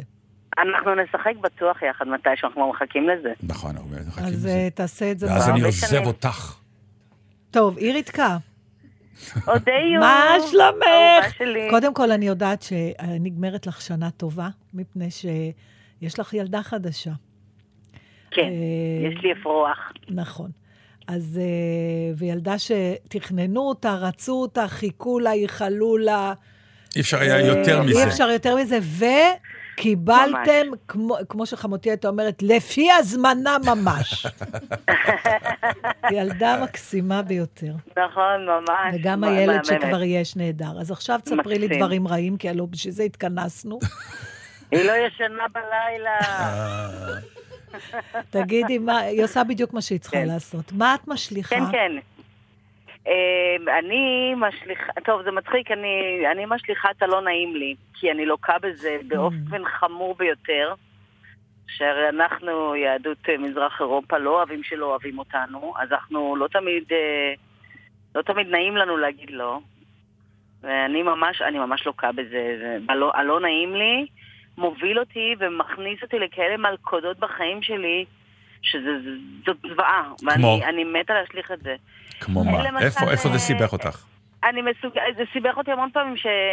אני עמוסה, אני עם שני ילדים, הבעל מצלם בחו"ל, אני אחרי יום צילום, יש לי יום אחד, שאת, אחר הצהריים אחד לבלות עם הילדים, תבקש איזה אימא מהבית ספר להוציא את הבת שלה, רק תוציא אותה, אני בארבע באה לאסוף אותה, היא מגיעה בשבע והיא יושבת עד שמונה וחצי, והלך, ואני, אין לי את היכולת להתקשר ולהגיד, סליחה, אמרת שאת באה בארבע, אני תכננתי ככה וככה, יש לי אחר צהריים אחד, בבקשה, אנחנו נקבע יום אחר. אין בי, אין בי את היכולת הזאת. אני אתבחבש, פעמים אני אכעס. אודני- נכון. אודיה ואני דיברנו על היכולת הזאת, הבגרות הנפשית, האומץ וגם החוצפה לפעמים להשתמש במילה לא. בנחרצות אפילו. אני החיים יותר קלים, אז תזרקי, נכון, את צודקת. אבל אני לא, אני רוצה להגיד לך... באלגנטיות. מה לא, לא. להגיד, אה, היום בעייתי לי, היום לא נעים, נכון. לא, לא נוח. אני בכלל, מרוב שאני לא מסוגלת לעשות את זה, אני עד כדי כך נהייתי מתוחכמת, שאני משכ- שכנעתי את עצמי שאני רוצה לעשות את זה.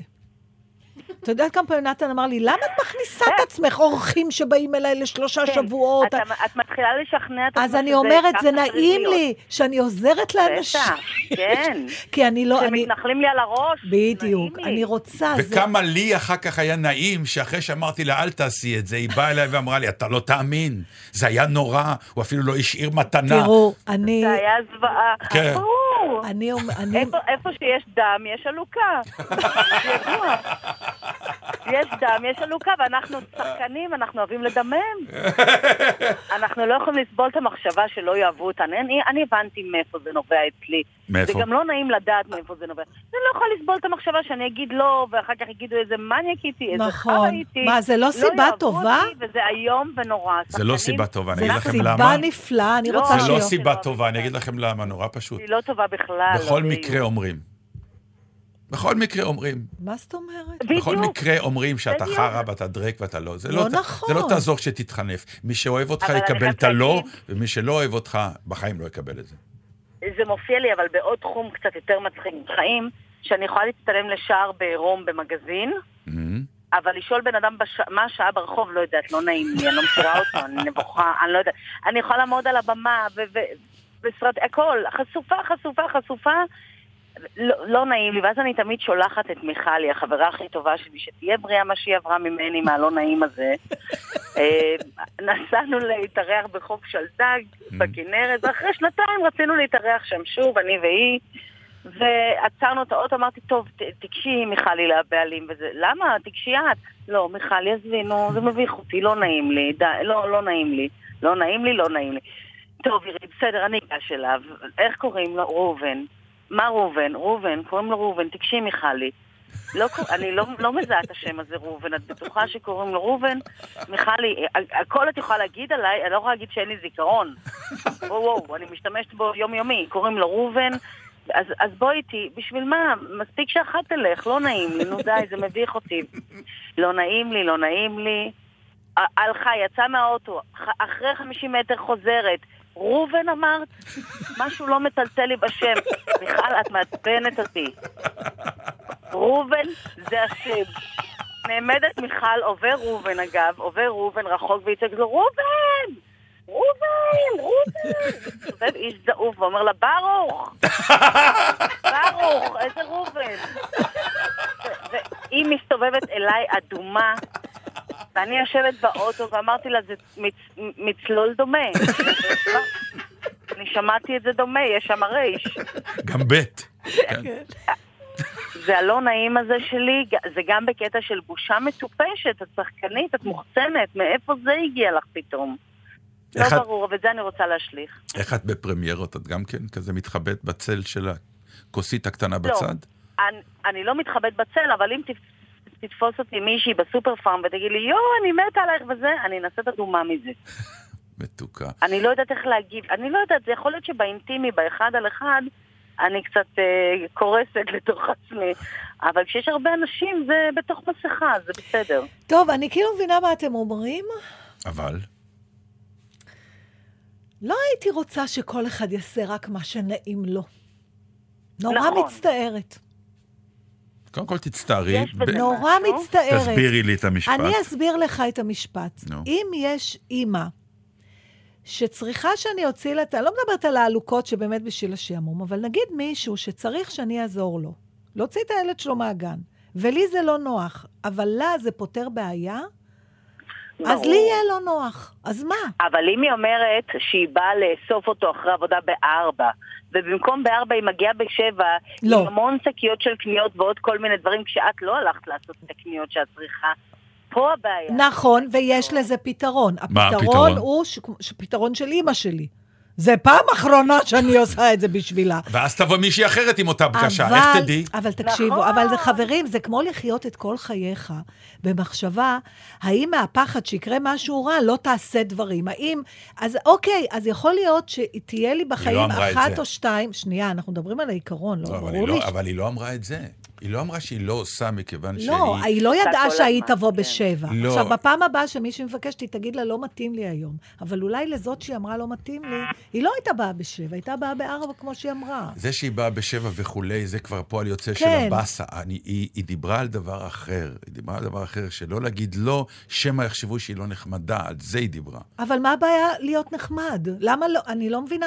יש, זה... זה... אבל לפעמים הנחמד הזה אז עולה המינון, לך המינון. בקרובים לך. אוקיי. לפעמים הנחמד עולה בקרובים, שבמקום לבלות עם, ה... עם, ה... עם הילדים שלי, אחר הצהריים היחיד שהיה לי, שהייתה לי האופציה הזאת, כי ניתאי איננו, כי אני עסוקה, כי אני צילמתי, במקום זה היה לי לא נעים. אוקיי, לומר אוקיי, שהיום הבנתי. זה בעייתי. לכן אני אומר, זה לא מה שאת אומרת. למרות האלו. אז זה אומר שצריך. לבחון את הלא נעים. זאת אומרת, לא בתור איזו שיטה של... אה, אני עושה רק מה שמתאים לי ומה רק שטוב לי. לא, לא, לא, אבל אפשר להגיד לא, כש... אה, לא, מה שמתכוונת זה, יש אה, כן, כן. סיטואציות שאתה מוכרח להגיד לא. שלגיטימי שתגידי לא, ואת אומרת רק בגלל לא שלא נעים. נעים לך. או לצאת לא בסדר, שם את יוצאת לא בסדר כלפי הבן שלך, הבת שלך, מי שמפסיד אותך באותו רגע בעבור הלא נעים המטופש הזה. תזרקי את זה קיבינימט, את צודקת. אני. זורקת את זה, קיבינימט, יודע, אני לא מביאה לך יותר את הקופסת איפור לחדר. בדיוק. בדיוק, ככה צריך. ואין לי בעיה להגיד לך לא עכשיו. ידעתי, ככה צריך. למה בסוף אני חוטפת? את נתן תענישי מאמי במשהו. לא. בשבילך גם את הירח, אני אוי, אין, אין. שלי. ריתקי, אני סתם צוחקת. שימשיך ככה למעלה, ולרוחב ולעומק. שנה טובה. שנה טובה. יקרה, תודה שנה רבה. טובה, חברים, הרבה אהבה. ביי. ביי.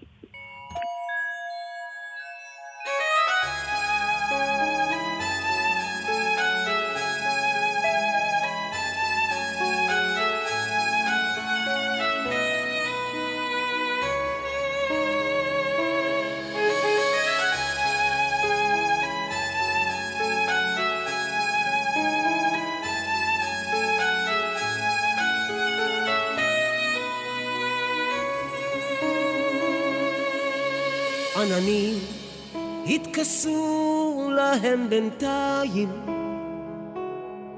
בראותם איך רגליי כשלו מדרך.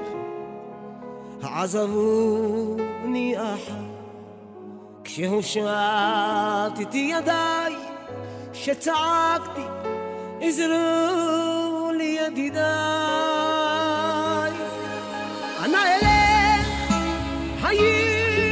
הייתי שם מעבר את לילותיי ביליתי שם בסתר ידידיי זה שקר לא כדאי ידידיי זהו כל סיפור חיי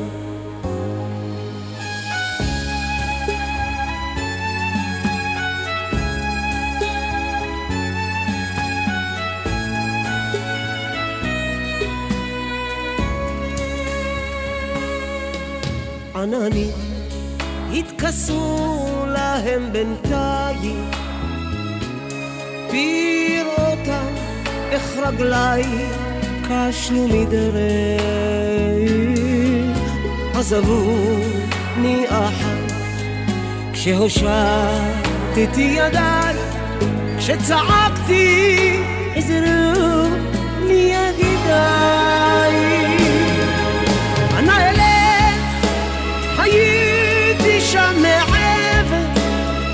את לילותיי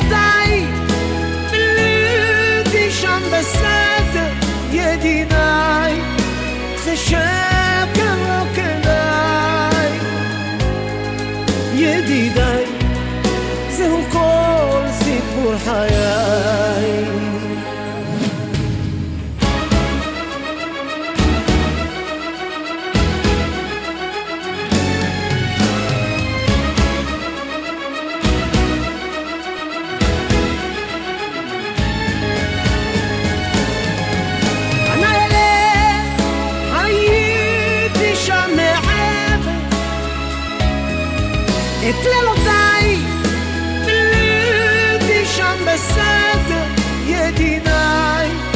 זה שקר לא כדאי. ידידיי. זהו כל סיפור חיי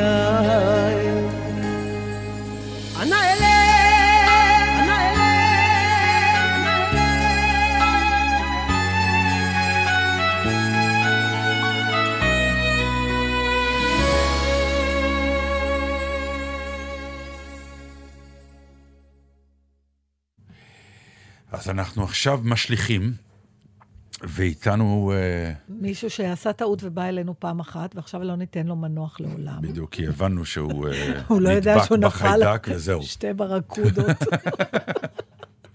אנחנו מדברים על דוקטור שמעון אזולאי, פילוסוף ואיש חינוך בקריאה האקדמית אונו. שנה טובה לך. שנה טובה, אני שמח שאתם לא משליכים אותי.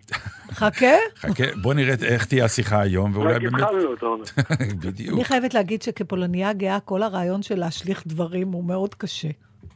מה הפירוש? אנחנו לא? משליכים כלום, אולי נצטרך. לא משליכים. היית צריך לראות איזה סימפוזיון היה בבית על שתי כריות מעפניות אתמול, אם להשליך או לא להשליך, ואולי נשמור, ואולי בסוף איזה דובי מרות אמרנו לילדים אני של אגיד לך, הילדים. כי, כי אצלנו יש את החוק הידוע. בדיוק הדבר שהושלך, חמש דקות אחרי היינו צריכים אותו. נכון. שנים לא היינו צריכים אותו, איך שהוא הושלך, לא לזרוק. גם את החטאים שלנו אולי עוד נצטרך אותם. אז לא? מה? מה אתה אומר, דוקטור? כשאת שאלתם אותי את השאלה הזאת לפני, אני בדיוק חשבתי על אותה נקודה. להשליך זה פריבילגיה של עשירים. אז מי שגדל בבית או בשכונה ענייה יודע שלא משליכים כלום. זאת אומרת, היום אני גר בנס ציונה, ויש את היום הזה שבו אוספים את כל הפסולת הגדולה. השכונה עמוסה בדברים שאנשים משליכים. בשכונה שאני גדלתי לא השליכו כלום אף פעם. כי באמת אתה חושב שאנשים אה, היו זקוקים יש- או אמרו, אולי נצטרך? לא, לא היה מה להשליך. מה הפירוש לא היה מה להשליך? אתה יודע, כשאתה... להשליך זה תרבות של יש לך מה להשליך, אני לא יודע מבחינת רכוש כמובן. יש לך כיסאות מיותרים, יש לך מיטות מיותרות, כריות מיותרות, אבל בשיכונים, לפחות שיכוני מצוקה של אז, אתה יש לך מה שאתה צריך. אבל זו הייתה תרבות שלמה כזאת, גם היו מתקנים דברים. נכון. את- אתה יודע, לא מת- מתקנים, אבל בגדול נכון. מתליעים דברים. אני, דרך אגב, עד היום באמת נורא קשה לי לזרוק דברים. אני גם כמעט לא משתמשת בביטוי הזה לזרוק. אני אומרת, אני אשים למטה, אולי מישהו ייקח. אם היא תפרה חורים בגרביים, נכון, התליעו. פשוט וגם היו אשתי מתקנים. וערב איתך. כזה. נכון. לי קשה נורא להשליך, אני באמת, קשה לי. אבל- אני גם מכיר את החוויה הזאת. אבל יש לי שאלה אליך בתור uh, פילוסוף. או... העניין הזה שאתה יכול במחי טקס למרק את נפשך, הוא דבר טוב, או שהוא קצת uh, עושה הנחות לרשעים? אני חושב שהוא לא אפשרי, זה לא רק עניין של טוב או לא טוב, אני חושב שלפעמים גם אתה לא רוצה. אני פעם דיברתי על העניין של סליחה למשל. לפעמים אנחנו לא רוצים לסלוח. עכשיו, אנחנו לא רוצים לסלוח משום שבאמת יש תחושה שהעבר נמחק באותו רגע. לפעמים בא לנו, אפילו כשאנחנו רבים עם חבר או עם בן זוג, בא לנו להחזיק את הריב עוד קצת. יש משהו ברעיון של סליחה או מחיקה שממש יש תחושה שאת מוחקת את ההיסטוריה שלך, ולפעמים לא בא לנו לעשות את זה. לכן אני לא באמת חושב שאפשר לעשות את זה. אני חושב שהאדם הוא יצור היסטורי, שמה שבונה אותנו זה גם הדברים שעשינו, הרעים, הטובים, הם חלק מההתפתחות, הם חלק מהנרטיב. אז מה המהות הפילוסופית אנחנו של... לא באמת יכולים או רוצים לעשות את זה. אז מה המהות הפילוסופית האמיתית של הטקס הזה, של השלכת החטאים? אני חושב שזה לא השלכה כמו השלמה, או כמו הכרה בטעות שלהם. אה, זה מעניין. כמו, אני חושב שזה הרבה, זה הרבה, האספקט הזה הרבה יותר חזק. תסביר. זאת אומרת, לפעמים עצם הקבלה של החטא, בוא ניכנס למילים דתיות, אבל של טעות, עזוב חטא. אוקיי. של טעות. זה חלק מבנייה, זה חלק מהתפתחות, זה חלק ממך. זאת אומרת, מי מאיתנו אין לו את הדברים האלה? וזה דבר שמאוד מאוד מאוד קשה לעשות. מאוד מאוד קשה להגיד לעצמך, טעיתי. אני חושב שהיום, בכלל, כשאני מסתכל על רשתות חברתיות, מערכת פוליטית, המילה טעיתי, לדעתי נעלמה. לא, לא זוכר שראיתי אותה. וזו נקודה שהיא עדיפה לי מאשר אה, השלכת חטא. אני, אני, אני רוצה להצטרף רגע לתחושה הזאת שהמילה טעיתי לא קיימת, כמו שאני כן אה, מרגיש גם זילות מטורפת במילה סליחה. יש את התכונה הזאת בשנים האחרונות, שמגיע יום כיפור וזה, אז נגיד אה, שדרים אומרים, ו... עיתונאים, עיתונאים, כן. לא שדרים. ואני באמת אה, מנצל את ההזדמנות של יום כיפור להגיד סליחה לכל מי שפגעתי פה השנה ו- וכולי. עכשיו, אתה בא ואתה אומר, מישהו פעם אמר משפט נורא יפה, אה, אני שונא את זה שמשמיצים אותי בעיתון, ואז אני מקבל אס.אם.אס של סליחה. כלומר, הסליחה... אתה מדבר על אחריות שלפני. אה, אני, לא, אני מדבר על הסליחה הגדולה. כלומר, אם השפלת אותי ברבים, תסלח לי ברבים. כלומר, mm. אל, אל תבוא ותגיד, שמע, אה, כותבים לי אס.אם.אס, אני נורא מצטער שלא הובנתי נכון שדיברתי עליך בריאיון ההוא וההוא. אל תגיד לי את זה, אני לא, הסליחה האישית הזאת לא עוזרת לי. משהו בזילות הזאת לבוא ולהגיד, ואני מקווה, אני באמת מבקש סליחה מכל מי שפגעתי. יש איזה מה שנקרא, ברגע שאמרתי שאני סולח, אז זה יתקבל וזה ירוץ. כשאין איזה כנות אמיתית, שמישהו בא ואומר, רבותיי, אני מוכרח לומר לכם שהשנה, אני אפילו, אני אתן לכם דוגמה, האיש הזה והזה, אמרתי עליו כך וכך, אני אבקש סליחה, זו הייתה טעות מה שעשיתי. לא שמעתי סליחה כזאת בחיים. תגיד, זה, הנושא הזה של... uh, להכות על חטא או לבקש מחילה, קיים באיזשהו אופן ביום-יום של מערכת החינוך? נגיד, זה איכשהו עולה על הפרק, אה, יש איזו התייחסות לזה ב- ב- של מורים שמדברים מול תלמידים? כן, כן, כן. אני חושב שכן, אני חושב שכן. מערכת החינוך היא הרבה יותר אה, נוכח בה מושג הטעות. הרבה יותר מאשר בחיים האמיתיים. אבל רק מילה להשלים את מה שאמר נתן, ואני מסכים איתו לגמרי, אני אפילו יותר קיצוני ממך. Mm-hmm. אני חושב שלפעמים אמירה של סליחה זה אקט אלים. זאת אומרת, באיזשהו מקום מישהו חודר לעולם שלך ומטלטל אותו. זאת אומרת, הוא, הוא לפעמים בא לך להגיד, עזוב אותי, תן לי להישאר עוד קצת עם הכאב שלי, עוד כן. קצת עם הכעס שלי, עוד קצת עם מה שזה עשה לי. זה, ויש מין ציפייה שהכל יימחק, וזה לא עובד ככה. אני, אני כתבתי על זה פעם אחת. אני, יש דברים שאני לא סולח. שאתה לא סולח? זה לא כל כך, נכון, לא סולח. זה לא כל כך טריוויאלי, כי יש משהו ב, ב, בחדירה הזאת לעולם שלך עם המילה הזאת, שכאילו אתה אמור עכשיו להתייצב ולהגיד, אוקיי, אין ברירה. כן, לא זה נכון, אבל זה, נכון. מת, זה מת, תראה, זה לא עניין של נכון או לא. אני חושבת שכשאתה נדרש לאמירת סליחה, אתה מתבקש לעלות לגובה, לעוד מעלה אחת מעל הקיום הרגיל שלך. כאילו אומרים, נכון, אין לך סיבה. אתה זכאי לכעסים שלך ול, ולהתבצר בדבר הזה, אבל אנחנו אומרים לך עכשיו, בוא תעלה, לך תהיה נשר לרגע, ותסתכל על הכל. אתה יודע, אני מוכרחה לספר רגע בסוגריים, mm. ראיתי לפני איזה שבוע, ראיינו איזה מישהו שהיה אחראי ל Voyager, Voyager, איזה מין אה, לוויין כזה, לא, גישושית כזאת, ששלחו לפני 40 שנה אמריקאים.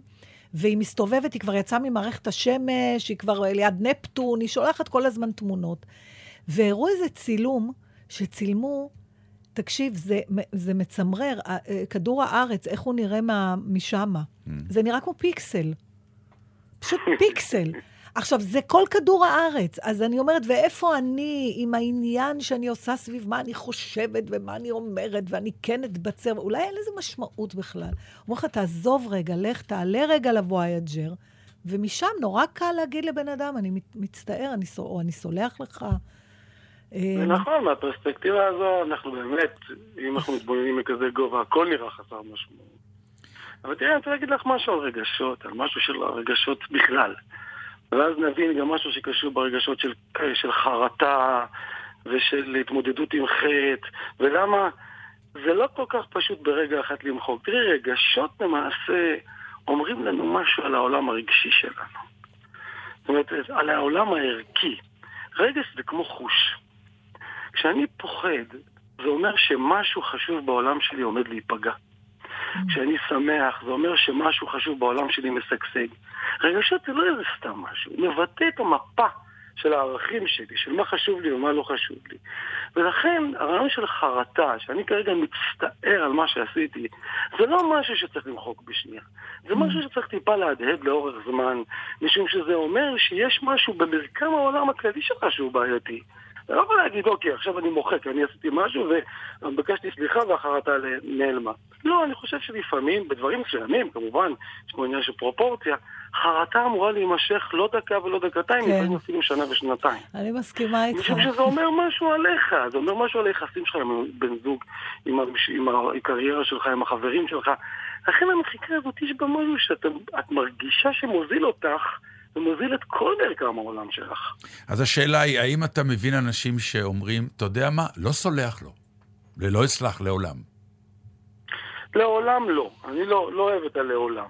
בכלל, לעולם לא טוב בשום דבר. אבל אני כן מישהו שאומר, אני צריך זמן לסליחה הזאת. אני צריך תהליך לסליחה הזאת. עוד לא הגעתי לא לשלב הסליחה. כאילו, זה שלב שאני צריך להגיע אליו. יש לנו שוב, סליחה שאני זה בעדה, יש לנו את השלב הביניים. גם אם אני סולחת, זה לא אומר שאני שוכחת. זה- זה עוד שלב כזה. זה רק- זה אוקיי. רק בעדה שלנו? זה לא התפת- עבר ל... כן. זה נולד ב- בעדה, ועכשיו, תודה לאל, יש עוד עדות שגילו את הניואנס הזה, שהוא ניואנס מצוין. אתה יודע, זה מעניין העניין העדתי. אתה יודע, אני חושב שבגדול, אה, למשל, ב- ב- אצל מזרחים, אני חושב שהיכולת של סליחה היא הרבה יותר טובה. נכון. זאת אומרת, במרכאות טובה, יותר מ... אני רואה לפעמים, אני זוכר את החיות שלי, שיהיו בריאות, רבות מריבות. אני לא יכול לתאר לך את העוצמה של הדבר, כן? מה זה מריבות, צרחות, דברים נשברים, קללות. אתה אומר, בואנה, אלה לא ידברו יותר זו עם זו לעולם. אתה בא אחרי 20 דקות, אתה רואה אותם עם נס קפה, כאילו לא קרה כלום. אתה יודע, זה... זה פה. יש פה, ואני אגיד לך יותר מזה. לכאורה נהוג לחשוב בסטריאוטיפים שבעדות המזרח הכבוד משחק יותר תפקיד. הכבוד, ואתה יודע, יש, זה כל כך לא נכון. כי כל העניין הזה של ה... שאני אומרת אצלנו בעדה, של הלא לשכוח, וכל הבדיחות, הלא למה זה קשור אם לא לאיזה אגו ולאיזה כבוד, מה זה אני לא אסלח לו לעולם, או אני לא אשכח את זה לעולם? אפשר לחשוב מי אתה ומה אתה. זאת אומרת, מה אתה כל כך חרד לעצמך ולזה שאתה עכשיו uh, מתפלש, אבל, אבל תשמע, הקלישאות האלה נכונות. אני ראיתי את זה במשפחה שלי, שהיו שרידים, אתה יודע, רוב המשפחה לא הייתה בכלל ונספו בשואה וזה, ו, וכבר היו כאילו קרובי משפחה שהיו בעצם בני עיר, וגם היו רבים איתם ולא מדברים איתם, ואחר כך לא עם הילדים שלהם, כי זכרו מה ההורים עושים. ו... הת- התפלשו, אתה יודע, התפלשו בתוך האגו הזה. אה, אני דווקא נורא בעד התשליך. אני לא, חושבת ברור, שזה... צריך כן, תשליך, כן. זה- הבעיה שבין לרצות לעשות תשליך ובין לעשות את זה בפועל זה מאוד קשה. מה שחשוב זה שאסור. לנו לשכוח, זה שהסליחה היא לא רק ההוא שסולח, אנחנו גם צריכים לקבל את הצד שמקבל את הסליחה ואומר, סלחתי. זה לא גמור, מה שנקרא. זה שמישהו אומר, וסליחה מכל אלה שפגעו בי, זה לא מספיק.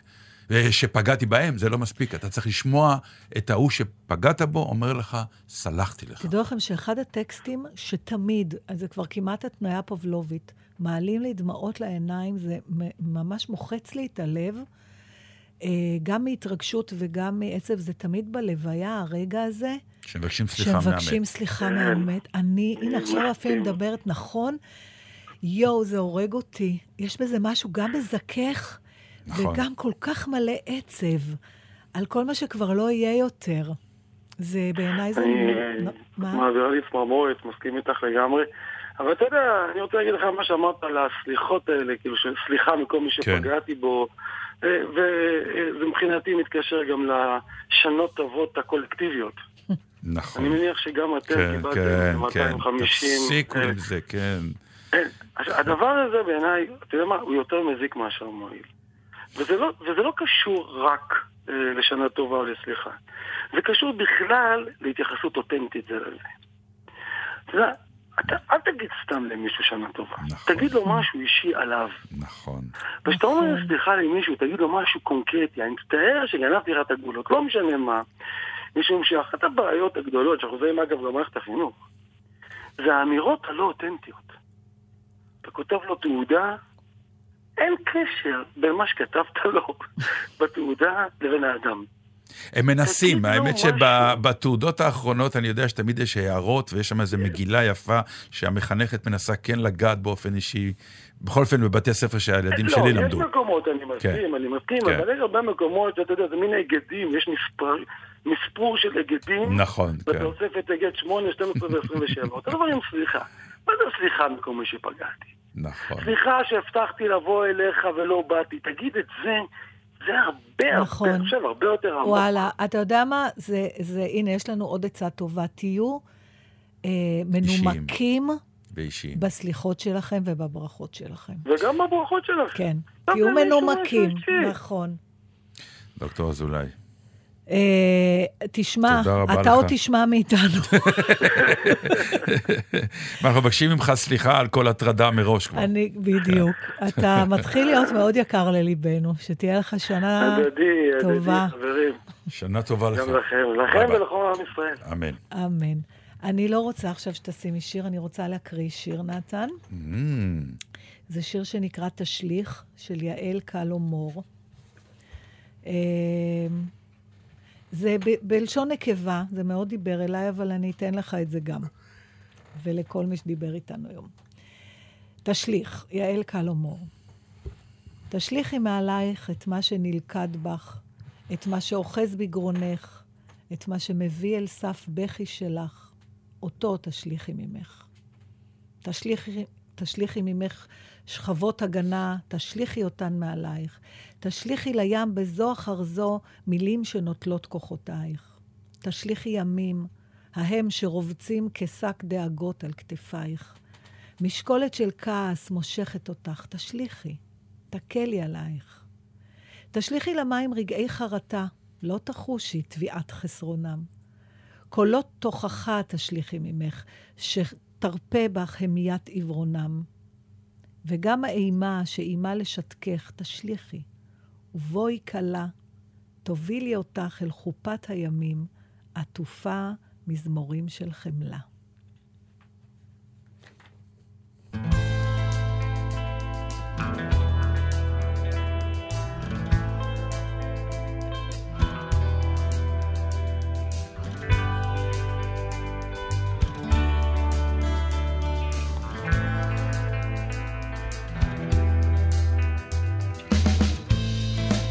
רודף אחר חוקיך מחד, מאידך תשוקתי אותי רודפת, בוש ונכנע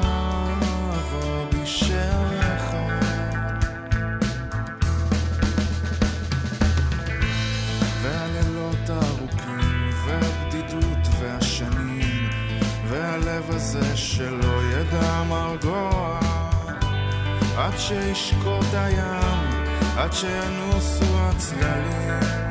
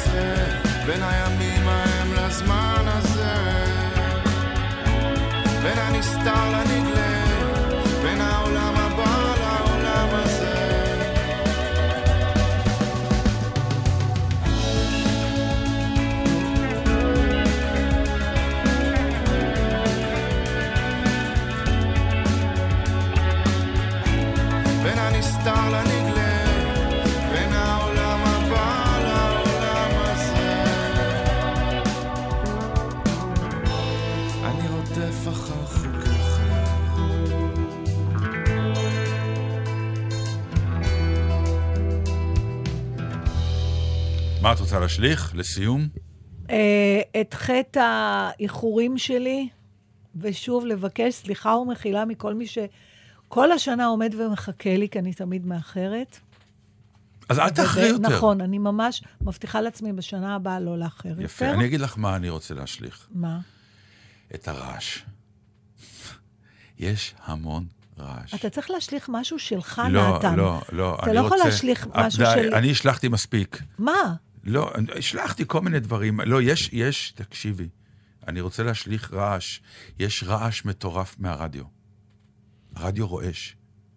מי שנוסע באוטו יודע, כל תחנה שאתה שם, לא מדברים. כולם הגיעו לרמות של צרחות. כולם צורכים. הגיעו לאיזה אה, הבנה שאם הרדיו צועק, הוא מלא רייטינגי, והכל נורא מעניין. אין רגע אחד של דיאלוג שקט ומקשב. אנשים צורכים ברדיו, עולים אחד על השני, באיזשהו שלב, באוטו, בתוך פקק, דעו לכם, זה מטריף כבר, אין כוח לזה. קצת שקט. טוב, אז אנחנו אה, קצת אה, ניפרד מכם בשבועיים הקרובים, נכון, ענבל? אז אה, נאחל לכם כבר את כל מה שצריך לאחל, גם ליום כיפור, וגמר חתימה טובה, וסוכות שמח. לא משנה שום דבר, בריאות זה הדבר היחיד שבאמת חשוב. השאר בא והולך. אז אני שוב צריכה לספר על אבנר כץ, שמישהו פגש אותו ברחוב, והוא חונדר כזה, ואמר לו, מה שלומך? אז הוא אמר, אני לא מרגיש כל כך טוב, אז אמרו לו, תהיה בריא. אז הוא אמר, תודה, כבר הייתי. אז שתהיו כבר בריאים. מאיה כהן ואיתמר אוחנה, הם מפיקים טכנאי השידור ליעד גרושקה. אחרינו, ענבל נשארת פה. וענבל גזית, תודה רבה לך על עוד שנה מופלאה שהיית איתנו. שהיית איתנו וסבלת אותנו, ואנחנו סולחים אל לך על הכל. תשליכנו, אל תשליכינו לעת אנחנו זקנה. סולחים לך על הכל. אה, וואו, מה? ולכם, מאזינים שלנו, אה, תשארו- תהיו איתנו לשנה הבאה, אנחנו מבטיחים להיות, יהיה נורא מעניין, ואנחנו נורא נזדקן בעוד שנה. אוי, אלוהים, אתה תמיד יכול לסמוך על דטנר, שיבאס אותך ברגע האחרון. מה, את נשארת עם יוני רכטר? שנה טובה, נתן. אה, כיף כבר להיות התחלתי לך איתך. באמצע, שנה טובה מתוקה. ביי.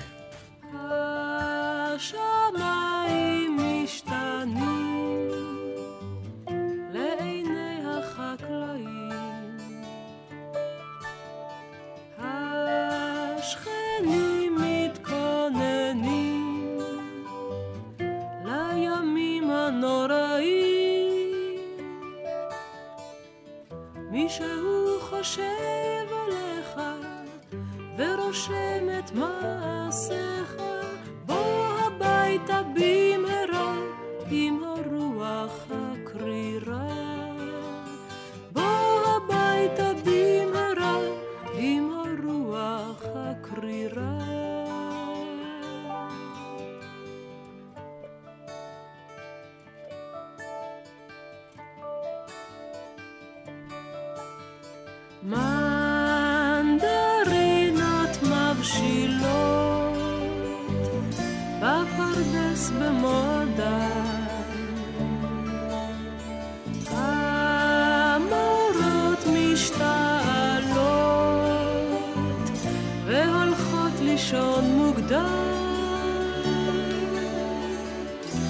ראיתי נחלי אלי, ואולי זה רק נדמה לי, עוד חמסין נשבר אתמול, גם החופש הגדול. עוד חמסין נשבר אתמול, גם החופש הגדול.